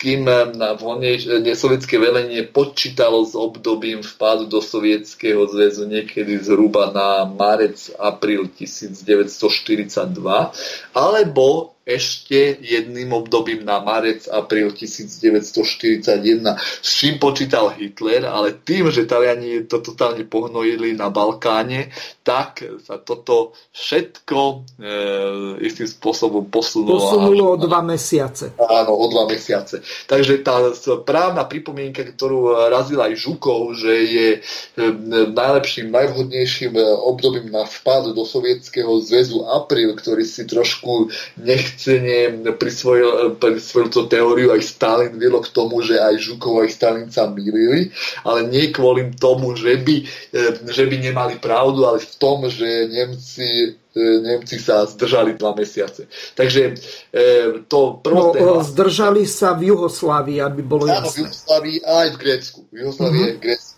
Takže tam, e, tam e, bolo viac pravdepodobné z hľadiska logiky, že by v rámci vojenského hľadiska Nemci mali zautočiť na sovietský zväz o rok neskôr, len z toho dôvodu, že v tých širokých pláňach e, ich zima zastihne pomerne rýchlo. Keď zoberieme na územie Ruska, že už v septembri dochádzalo k nečastu a v oktobri už prvému sneženiu, tak fakt bolo z hľadiska sovietského vrchného východného velenia e, otázka toho, že sa prípravy presúvali na úplnú vojenskú výrobu až na marec apríl 1942 celku logické. To znamená, že po hospodárskej e, situácii z hľadiska vojenskej bolo sovietské vojenské velenie fakt prekvapené útokom z júna 1941. Druhá vec, o ktorom sa veľmi nehovorí, je to, že sovietské vojenské velenie v priebehu roku 1941 muselo držať dva fronty.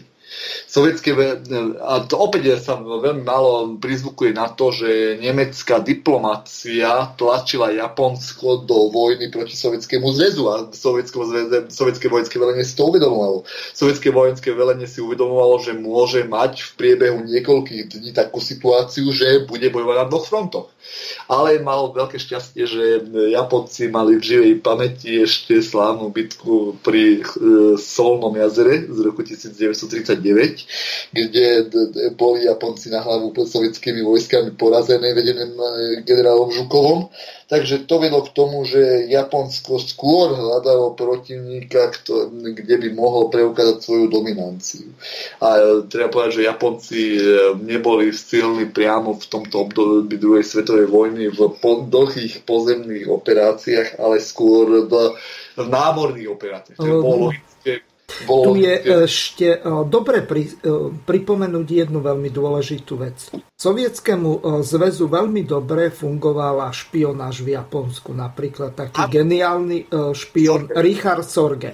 Ten Áno, dokázal veľmi veľa urobiť, čo zachránilo možno, že tisíce životov, alebo ak nie milióny. Áno, určite. E, e, význam Sorgeho bol v tom, že e, priamo, ja tvrdím, dokonca tvrdím, že priamo zabradil tomu, aby Japonci vstúpili do vojnového konfliktu.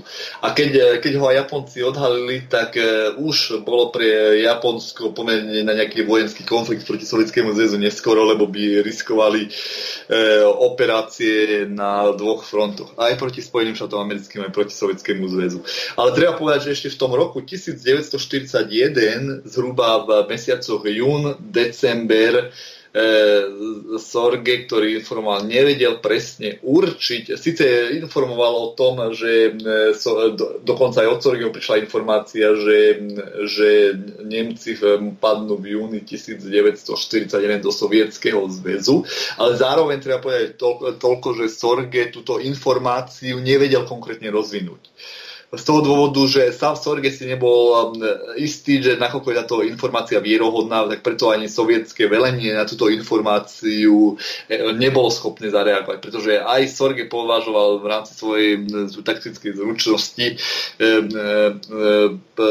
termín nevhodný. Dokonca aj v knihe Sorge sa spomína, že vlastne sami, sami nemeckí diplomati, ktorí sa rozprávali so Sorgem, pokladali za termín 22. jún dosť nevhodný a dosť e, hlupý boj, konkrétne to bol vojenský ataše v Japonsku. Takže ani táto informácia od Sorgieho hoci e, znela, e, znela pomerne vierohodne a od vojenského ataše ešte stále ne, ani oni nemali úplnú istotu, že či toto je naozaj isté. Zároveň treba povedať, že ani nemecký Abwehr ani nemecká špionážna služba nebola hlúpa a zároveň podnikala kroky, ktorí utvrdzovali Stalina v tom, že, e, že, že Nemecko neplánuje zautočiť z toho dôvodu, že Nemecko hlasito robilo prípravy na útok proti Anglicku. Takže z tohto, aj z tohto hľadiska treba povedať, že sovietské, sovietskú špionáž a sovietské velenie, nech boli akokoľvek e, dokonale informované, takéto kroky e, museli pomýliť. A pritom Pritom to bolo z hľadiska vojenskej stratégie, logiky, samozrejme útok proti Sovietskému zväzu dosť nezmyselný a riskantný. Samozrejme ešte aj e, Japons, e, hrozba z Japonska bola veľmi, veľmi veľkým rizikom na programe dňa. To znamenalo, že sovietské vojska proti postupujúcemu Nemec, proti spojenec, postupujúcim nemeckým vojskám nevyslali zálohy, ktoré mali na Sibíri, ale využili ich až v čase, keď, keď už bolo isté, že Japonci odmietli Neme, nemeckú žiadosť o spoločnom postupe. Keď sa tak zamyslíme, zistíme, že prvý, prvá iniciatíva Sovietskeho zväzu, sovietských vojsk dochádza v decembri 1941. Samozrejme, samozrejme priamo, priamo už k prevahe sovietských vojsk zastáva už v druhej polovici decembra, čase, keď dostáva Stalin zálohy a keď v čase, keď začínajú prichádzať prvé jednotky z, z Sibírskeho frontu smerom pod Moskvu. To znamená, že už v čase keď e, Japonci zautočili na Pearl Harbor, Stalin mal, e, mal už jasnú predstavu a s ním aj sovietské vrchné velenie, konkrétne maršal Šapošníkov, ktorý zodpovedal e, ako náčelník generálneho štábu aj za obranu Moskvy, že vlastne Japonci v najbližšom období nezautočia na sovietský zväz. Z toho dôvodu časť vojenských jednotiek zo Sibíry bola prevelená pod Moskvu, čo viedlo k tomu, že prešla e, v tomto období už e, aktivita na stranu sovietských vojsk. Samozrejme, e, samozrejme zálohy ostávali stále na Sibíri, ostávala veľká časť vojensk, vojenských oddielov, vojenských jednotiek z toho dôvodu, že nikto nevedel, ako zareagujú Japonci v nasledujúcom čase až, e, keď je, až v druhej polovici e, bitky pri Stalingrade roku 1943, až v tom čase dochádza k postupnému presúvaniu, pres, presúvaniu jednotiek z východného sibirského frontu na západ, ktoré čo bolo ukončené zhruba v, počas bitky v Kurskom oblúku. Imko, zabudli sme na jednu veľmi dôležitú vec. V septembri 1938 bola e, vyhlásená autonómia e, sudeckými Nemcami.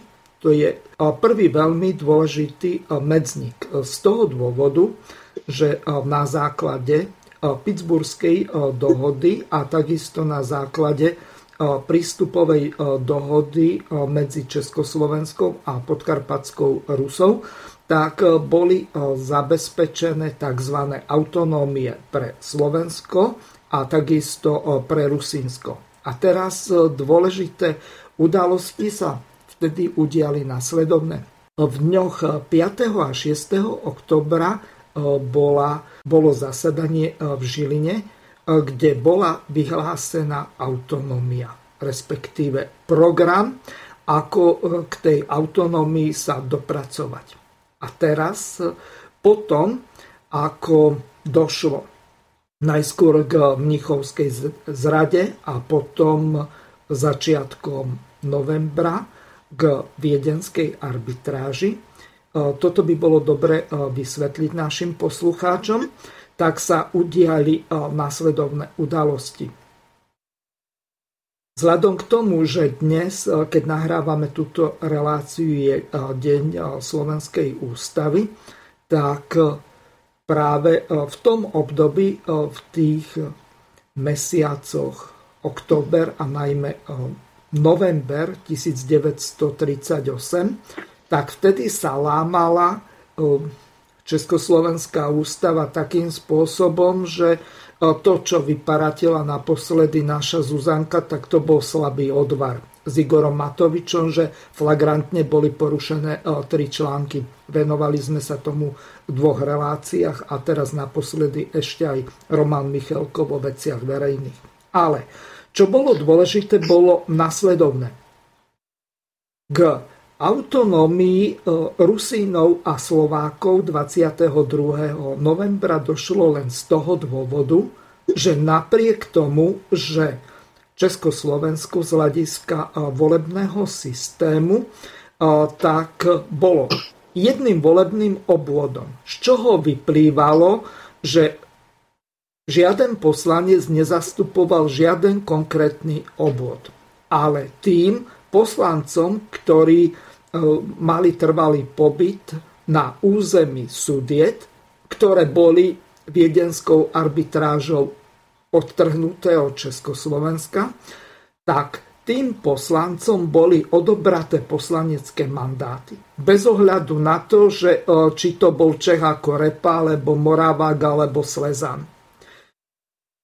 A teraz e, to dôležité spočívalo v tom, že vzhľadom k tomu, že e, boli odobraté mandáty týmto poslancom, tak aj v hornej, aj v dolnej komore, to znamená v poslaneckej snemovni a takisto vo senáte, tak stačili tie hlasy, ktoré mali podkarpatskí Rusíni a samozrejme slovenskí poslanci na to, aby s tými, ktorých sa podarilo presvedčiť, mohli vyhlásiť tú autonómiu 22. novembra 1938. Toto je e, fakt také zaujímavé, že e, za každým, keď e, sa menil, čo ja viem, politický systém alebo spoločenské zriadenie, tak ústava sa lámala jedna radosť.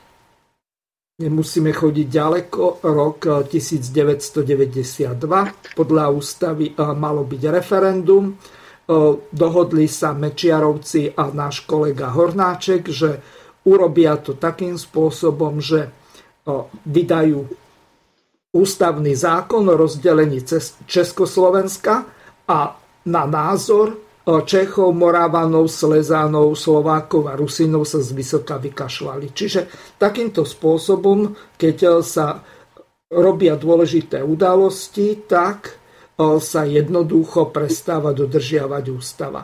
Čo no. sa... Nech sa páči. No, čo, čo, ešte, čo si chcel dokončiť? Lebo, Len to som chcel povedať, že ako náhle sa mení spoločenský systém, štátne usporiadanie alebo čokoľvek iné, tak z pravidla sa to neurobí ústavnou cestou, ale prelomením ústavy a všelijakými figrami, fintami, podrazmi.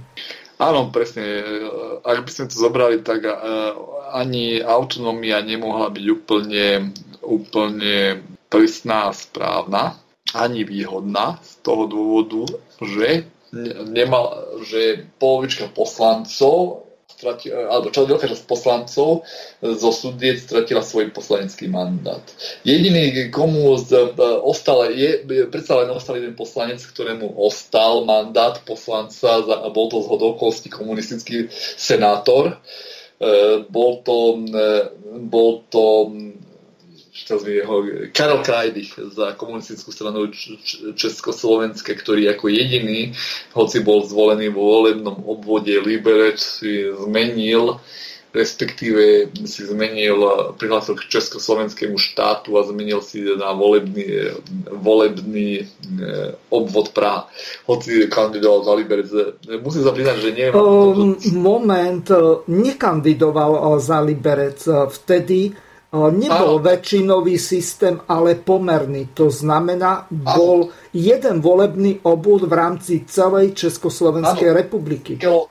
To sa týkalo, to sa týkalo Senátu z hľadiska. Aha, o, jasné.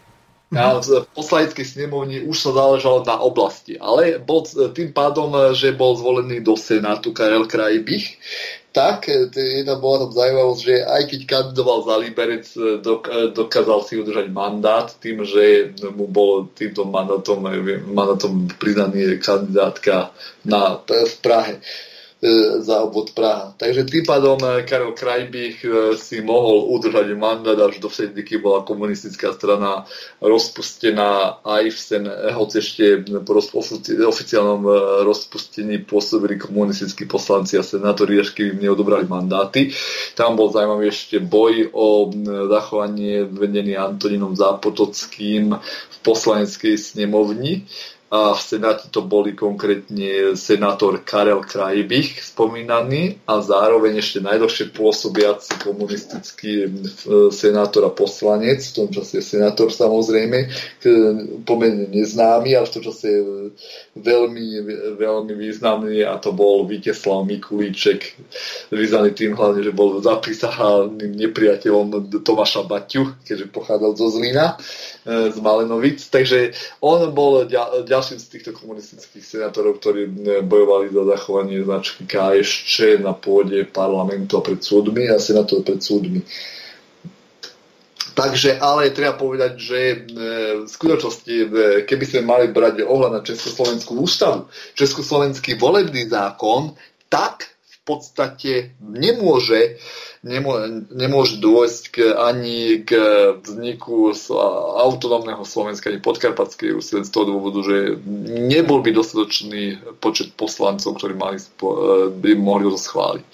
Ak si tak zoberieme, tak Československý poslanecká snemovňa tak, takýmto masovým odpadnutím, že treba povedať, že, že nemecká strana vyhrala voľby a teraz si zoberieme, že strana, ktorá vyhrala voľby zo dňa na deň nie je súčasť súčasťou Československého parlamentu.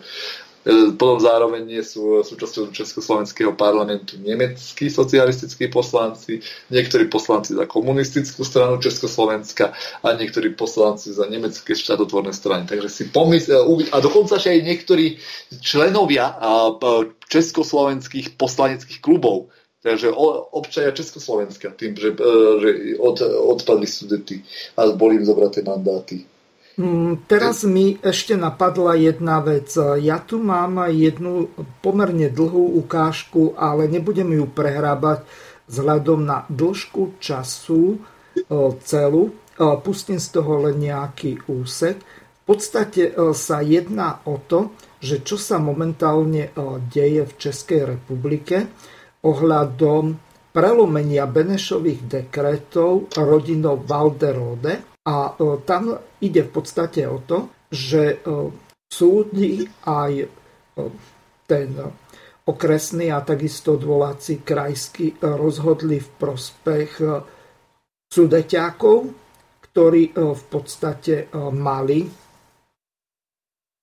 boli stadiaľto vyhnatí z toho dôvodu, že kolaborovali s Nemcami. Tam nešlo len o to, na čo sa väčšinou odvolávajú, že e, len kvôli tomu, že hlasovali e, v súlade s svojim vedomím a svedomím ako e, Nemci za tú sudecko-nemeckú stranu. Takže trošku z toho si prehráme. Vážené dámy a pánové, Odvolací krajský soud v Hradci Králové potvrdil restituční nárok německé rodiny Walderode na vydání bývalého panství na Turnovsku. Rodina se majetku domáhá od roku 1992. Soud fakticky porušil a ignoroval poválečné dekrety prezidenta Beneše, podle kterých byl zabaven majetek sudeckých Němců. Dovolte mi v této souvislosti navrhnout mimořádný bod s názvem otázka restitučního nároku německé rodiny Walderode. Vdova po pracovníku nacistické tajné služby Karlovi for Walderode restituovala, restituovala majetky podle takzvaného holokaustového zákona 2012-2000, který umožňuje v některých specifických případech restituce i před rokem 1948, a to zejména v období 1938 až 1945.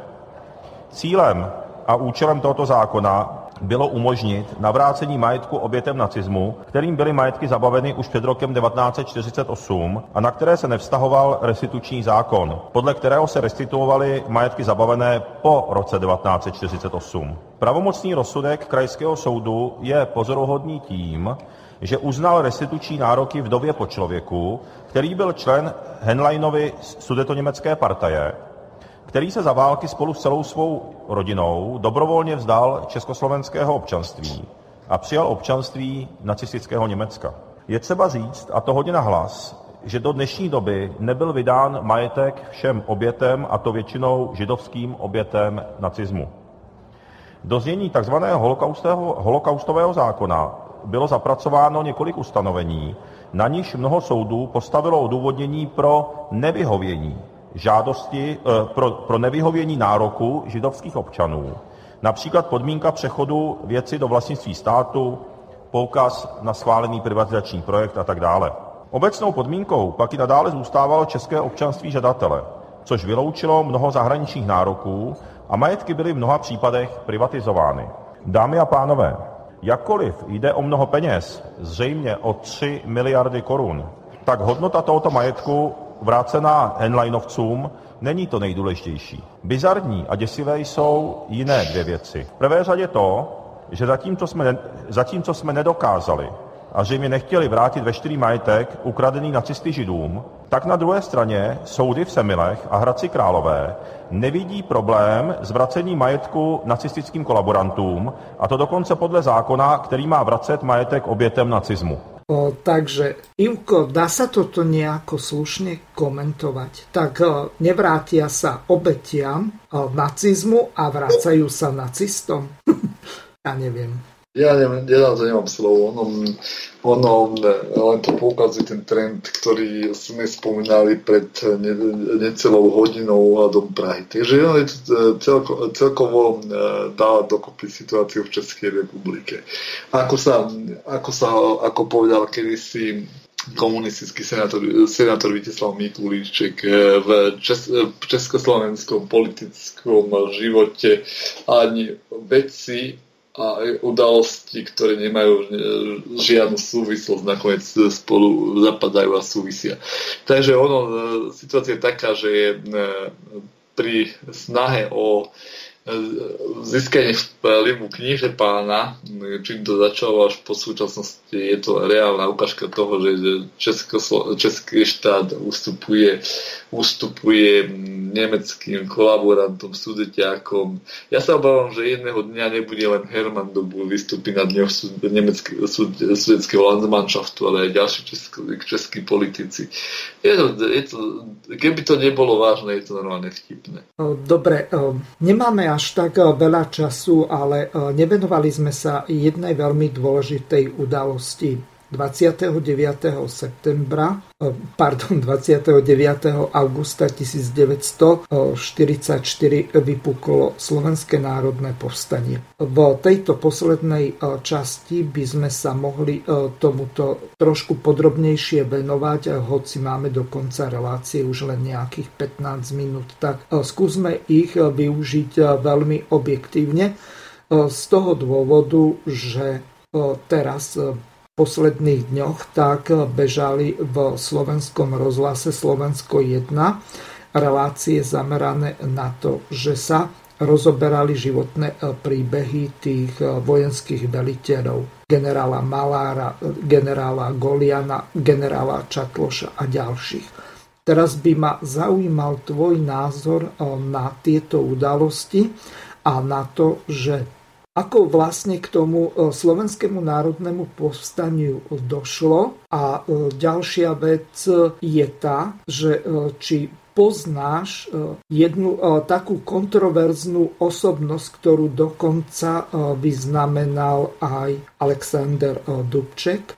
Jednalo sa o jedného vojenského veliteľa slovenskej armády, ktorý zautočil alebo vydal rozkaz na zautočenie a zmasakrovanie nemeckej diplomatickej rodiny, alebo neviem, ako by som to nazval. Skrátka, dal vystrieľať nemeckých diplomatov, čo bolo flagrantné porušenie medzinárodného práva. A možno, že aj toto naštvalo Nemcov do takej miery, že urychlili ten prechod tých nemeckých vojsk na slovenské územie. Čiže ma zaujíma tvoj názor, ako to vlastne bolo a či vôbec o tomto vieš. Tak samozrejme dochádzalo, treba, netreba úplne slovenské národné povstanie e, idealizovať a relativizovať. Došlo mnohom umilom, množstvu, množstvu chýb.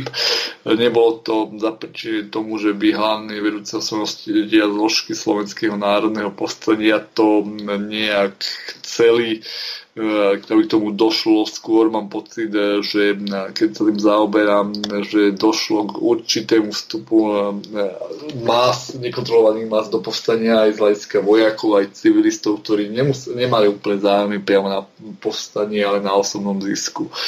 Je to ostatne otázka každého, každej vojenskej operácie, každého vojenského odporu, že sa tam pridružujú sily, ktoré nesú, nesú, nemajú nejaký záujem na povstanie, ale na to, aby získali čo lepšie osobný prospech a osobné, osobnostné postavenie. Svedčí to aj o tom, že že e, bol typický príklad aj slovenskej armády, kde napriek po poražke povstania takí, takíto jedinci buď sa vracali do, do vlastných domovov, e, nie všetkých nacisti zadržali, alebo, alebo sa dobrovoľne vydali nacistov do rúk, že čo budú oni e, pre, prezimovať v hore, keď môžu vlastne mať na tom osobný prospech. Takže tam bol, postihlo to aj slovenskú armádu, postihli to aj partizánske jednotky, postihlo to aj aj dobrovoľníkov, takéto osobnostné kariérne postupy, ktorí nakoniec aj povstane zradili, alebo respektíve, respektíve v čase ukončenia, ukončenia tej revolučnej vlny, alebo opadnutia tej revolučnej vlny, o, o, takéto posta, tieto povstanie opúšťali v najťažších a najdemonejších okamihoch. Treba však povedať, že nie všetci obyvateľia boli zradcovia, či už povstania, alebo že chceli zámerne ubližiť.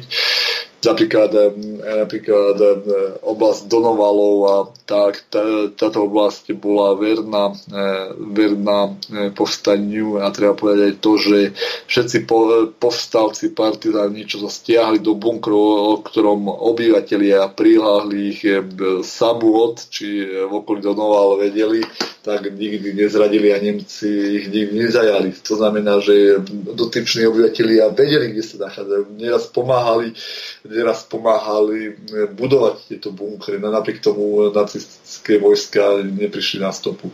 Takže nie, nie bol zradca, nie nie sa snažil získať osobitý prospech na Slovensku povstade. Boli ľudia, ktorí mali aj záujem svoj vlastný do budúcnosti. Samozrejme, čo sa týka slovenských jednotiek, vojenských jednotiek, tak treba pripomenúť aj to, že, e, že e, povstanie očakávalo pomoc od, e, od východ, jednotiek na východnom Slovensku, alebo tieto na pomoc e, neprišli, boli nacistami odzbrojené. E, ťažko teraz rozmýšľať nad tým, že či to bolo vedomé urobené, alebo či ich nacisti odzbrojili, odzbrojili efektívnym zásahom, to je otázka historického výskumu, ale e, týmto nemohli počítať. Samozrejme, sovietské jednotky sa blížili k územiu, ale opäť treba povedať to, že neplánovali zautočiť e, zo severnej časti cez Duklu.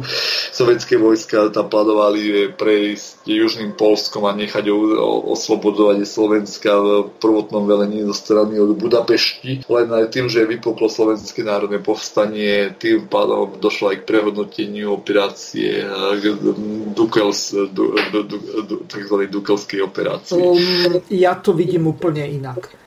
Toto išlo o veľmi sofistikovanú špekuláciu politruka Leonida Brežneva a on to urobil veľmi sofistikovane z toho dôvodu, že po dohode s agentom NKVD Ivanom Turianicom, ktorý organizoval na podkarpatskej Rusi tzv. ľudové družiny, čo boli de facto komunistické gardy, ktoré mali e, v záujme e, pripojiť zkrátka podkarpatskú Rus k Ukrajine, hoci Ukrajina nikdy nehraničila s podkarpatskou Rusou. Tam boli hranice asi na dĺžke nejakých 200 kilometrov medzi Maďarskom a Rumunskom. Z toho dôvodu nikdy nebol nejaký historický nárok na podkarpatskú Rus zo strany sovietskej, Ukrajinskej sovietskej socialistickej republiky. Čiže to, že sa nešlo cez 7 priesmykov na území Slovenska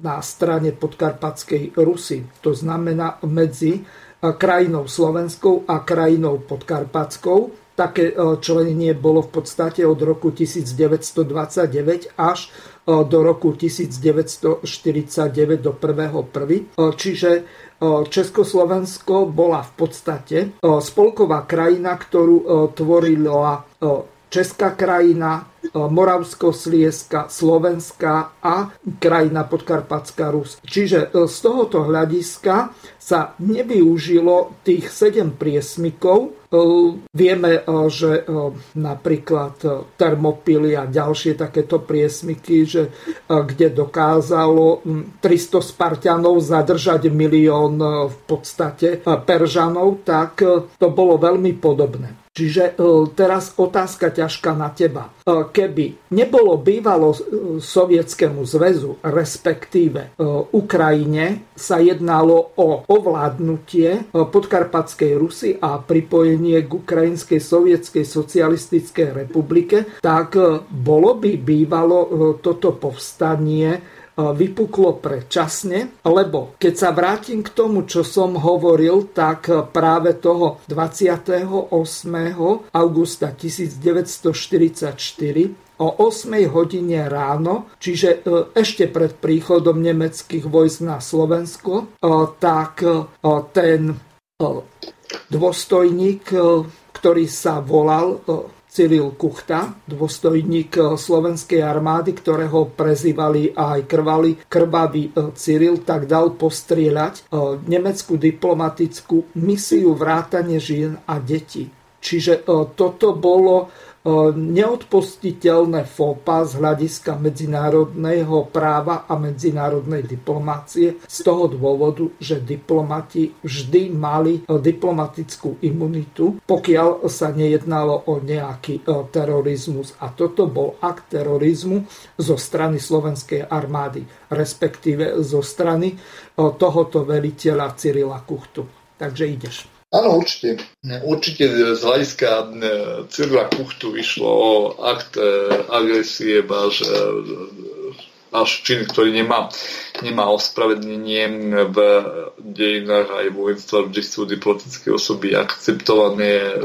Otázka je, že či mal vo vojenskom pásme a otázka, ako mal hľadať to vojenské velenie a partizanské velenie v Banskej Bystrici, pretože stále nepoznáme rozsah tých, ktorí vlastne vstupovali do povstania, ako som hovoril, z vlastných zišných zájmov a ktorí vstupovali do povstania, aby pomohli dobrej veci v rámci vlastného Čiže vlastenecky. Áno, vlastenecky. E, pri Cyrilovi Kuchtovi je, e, tam som ešte neukončenú myšlienku, ja som mal osobný pocit, že to bola osoba, ktorá, ktorá nie z historického hľadiska pomerne neznáma, ale v takýchto veciach sa angažovala až príliš otvorenie. Tam by bolo potrebné urobiť aj historický výskum, že či to bola až taká osobná angažovanosť, až taká, um, až taká in, e, škodlivá, až moc iniciatívnosť, až zbrklosť, či to, či to vedlo k tomuto, alebo či to bolo zámer poškodiť slovenské národné povstanie ako také nejakou um, agentúrnou sieťou, či už z západu, ale hoci aj priamo z Nemecka nikdy nevieme, a, a, aká bola, aká bola motivácia. A, Áno, aký bol cieľ. Nevieme, aké mal postaviť ten dotyčný diplomat v rámci nacistického Nemecka. Ak si spomenieme na vraždu nemeckého diplomata vo Francúzsku, ktorá rozputala pogromy proti Židom, tak e, tam, e, mala, tam až v týchto časoch sa získal pri najnovšom historickom výskume, že priamo nacistické tajné služby mali osobné záujmy, záujmy na vražde tohto diplomata. Jeho meno mi momentálne vypadlo z hlavy. Ale dá sa dohľadať, aby mohli začať protižidovské pogromy. Takže tam dokonca dochádza aj k myšlienke, že to mohla priamo iniciovať, nastrčiť nemecká nacistická tajná služba. A to, že to bol Žid, nevadí. Učil sa tie prostriedky. Ideologicky, či, či rasový nepriateľ sa môže hodiť na, ne, na naše ciele, ako sa hovorí. Takže tuto nevieme, aké boli, zá, či ma, aké boli záujmy priamo e, zainteresovaného Cyrila Krvavého, aké boli, aké boli, to nemal zájem, že aj nemecká rozviedka zbaviť sa dvoch múch jednou ranou. A či išlo len o poškodenie povstania v inej neznámej rozviedke, alebo že či išlo priamo o akt e, prílišnej iniciatívy zo, a, a zo strany dotyčného dôstojníka. Je to, tam, tam je viacero možností.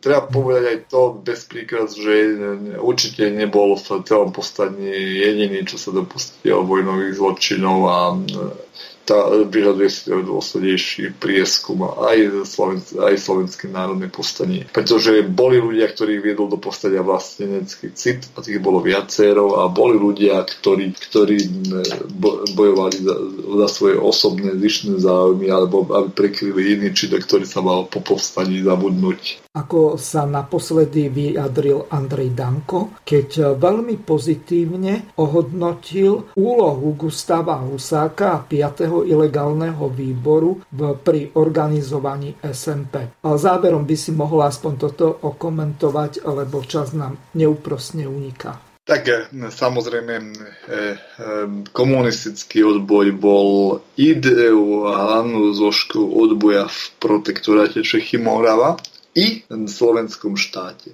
Chceli sa z toho jedného hľadiska, že tzv. ten demokratický odboj bol zaskočený s počiatočnou kolaboráciou s nepriateľom na Slovensku to bolo splinutie všetkých tých politických strán, e, tzv.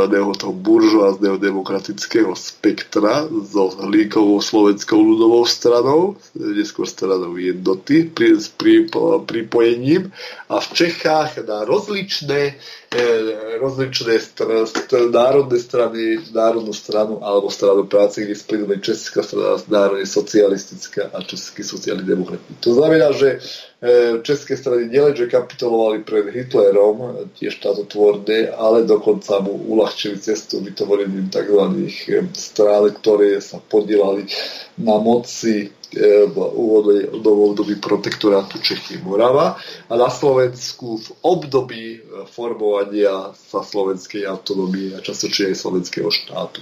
Samozrejme boli tam politici, ktorí e, sa tohto vzda, e, buď ukončili svoju činnosť, tam treba povedať do, doktor inžinieri alebo to, známy básnik Ivan Krasko, ktorý na protest e, vystúpil z verejného života, e, politicky sa neangažoval.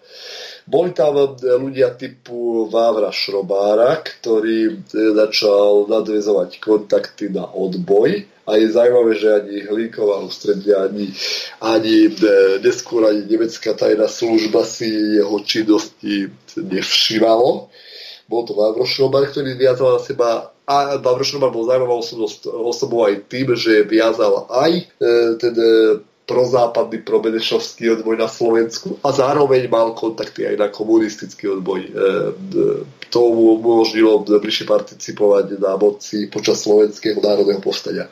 Mavr Šrobar bol zaujímavá postava, bol pre socialistov krvavým psom, no zároveň dochádzalo k postupnému zbližovaniu sa s komunistami, to treba povedať otvorene.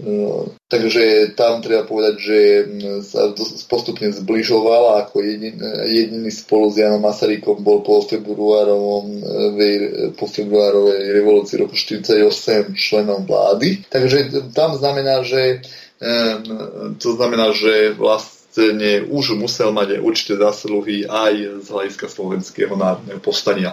Komunistický odboj bol najsilnejší z jedného podstatného hľadiska dokázal pružne reagovať na vzniknutú situáciu, čo demokrat, tzv. demokratický odboj nevedel. E, komunistické hnutie prechádzalo určitým obdobím, keď e, pracovalo aj v 30. rokoch v poloilegalite, takže už od polovice 30. rokov zhruba vznikala aj sieť, ktorá by, ilegálna sieť, ktorá by bola schopná prevziať vedenie z ľudí, ktorí neboli známi ktorí neboli známi e, e, bezpečnostným zložkám, ktorí sa po roku 1938 oficiálne chytili, ochopili činnosti a začali vyvíjať ilegálnu činnosť. V dokonca istom období v komunistickej strane dochádzalo k duálnemu vedeniu legálneho po zastúpení Antonína Zápotockého v poslaneckej snemovni a Viteslava Mikulíčka a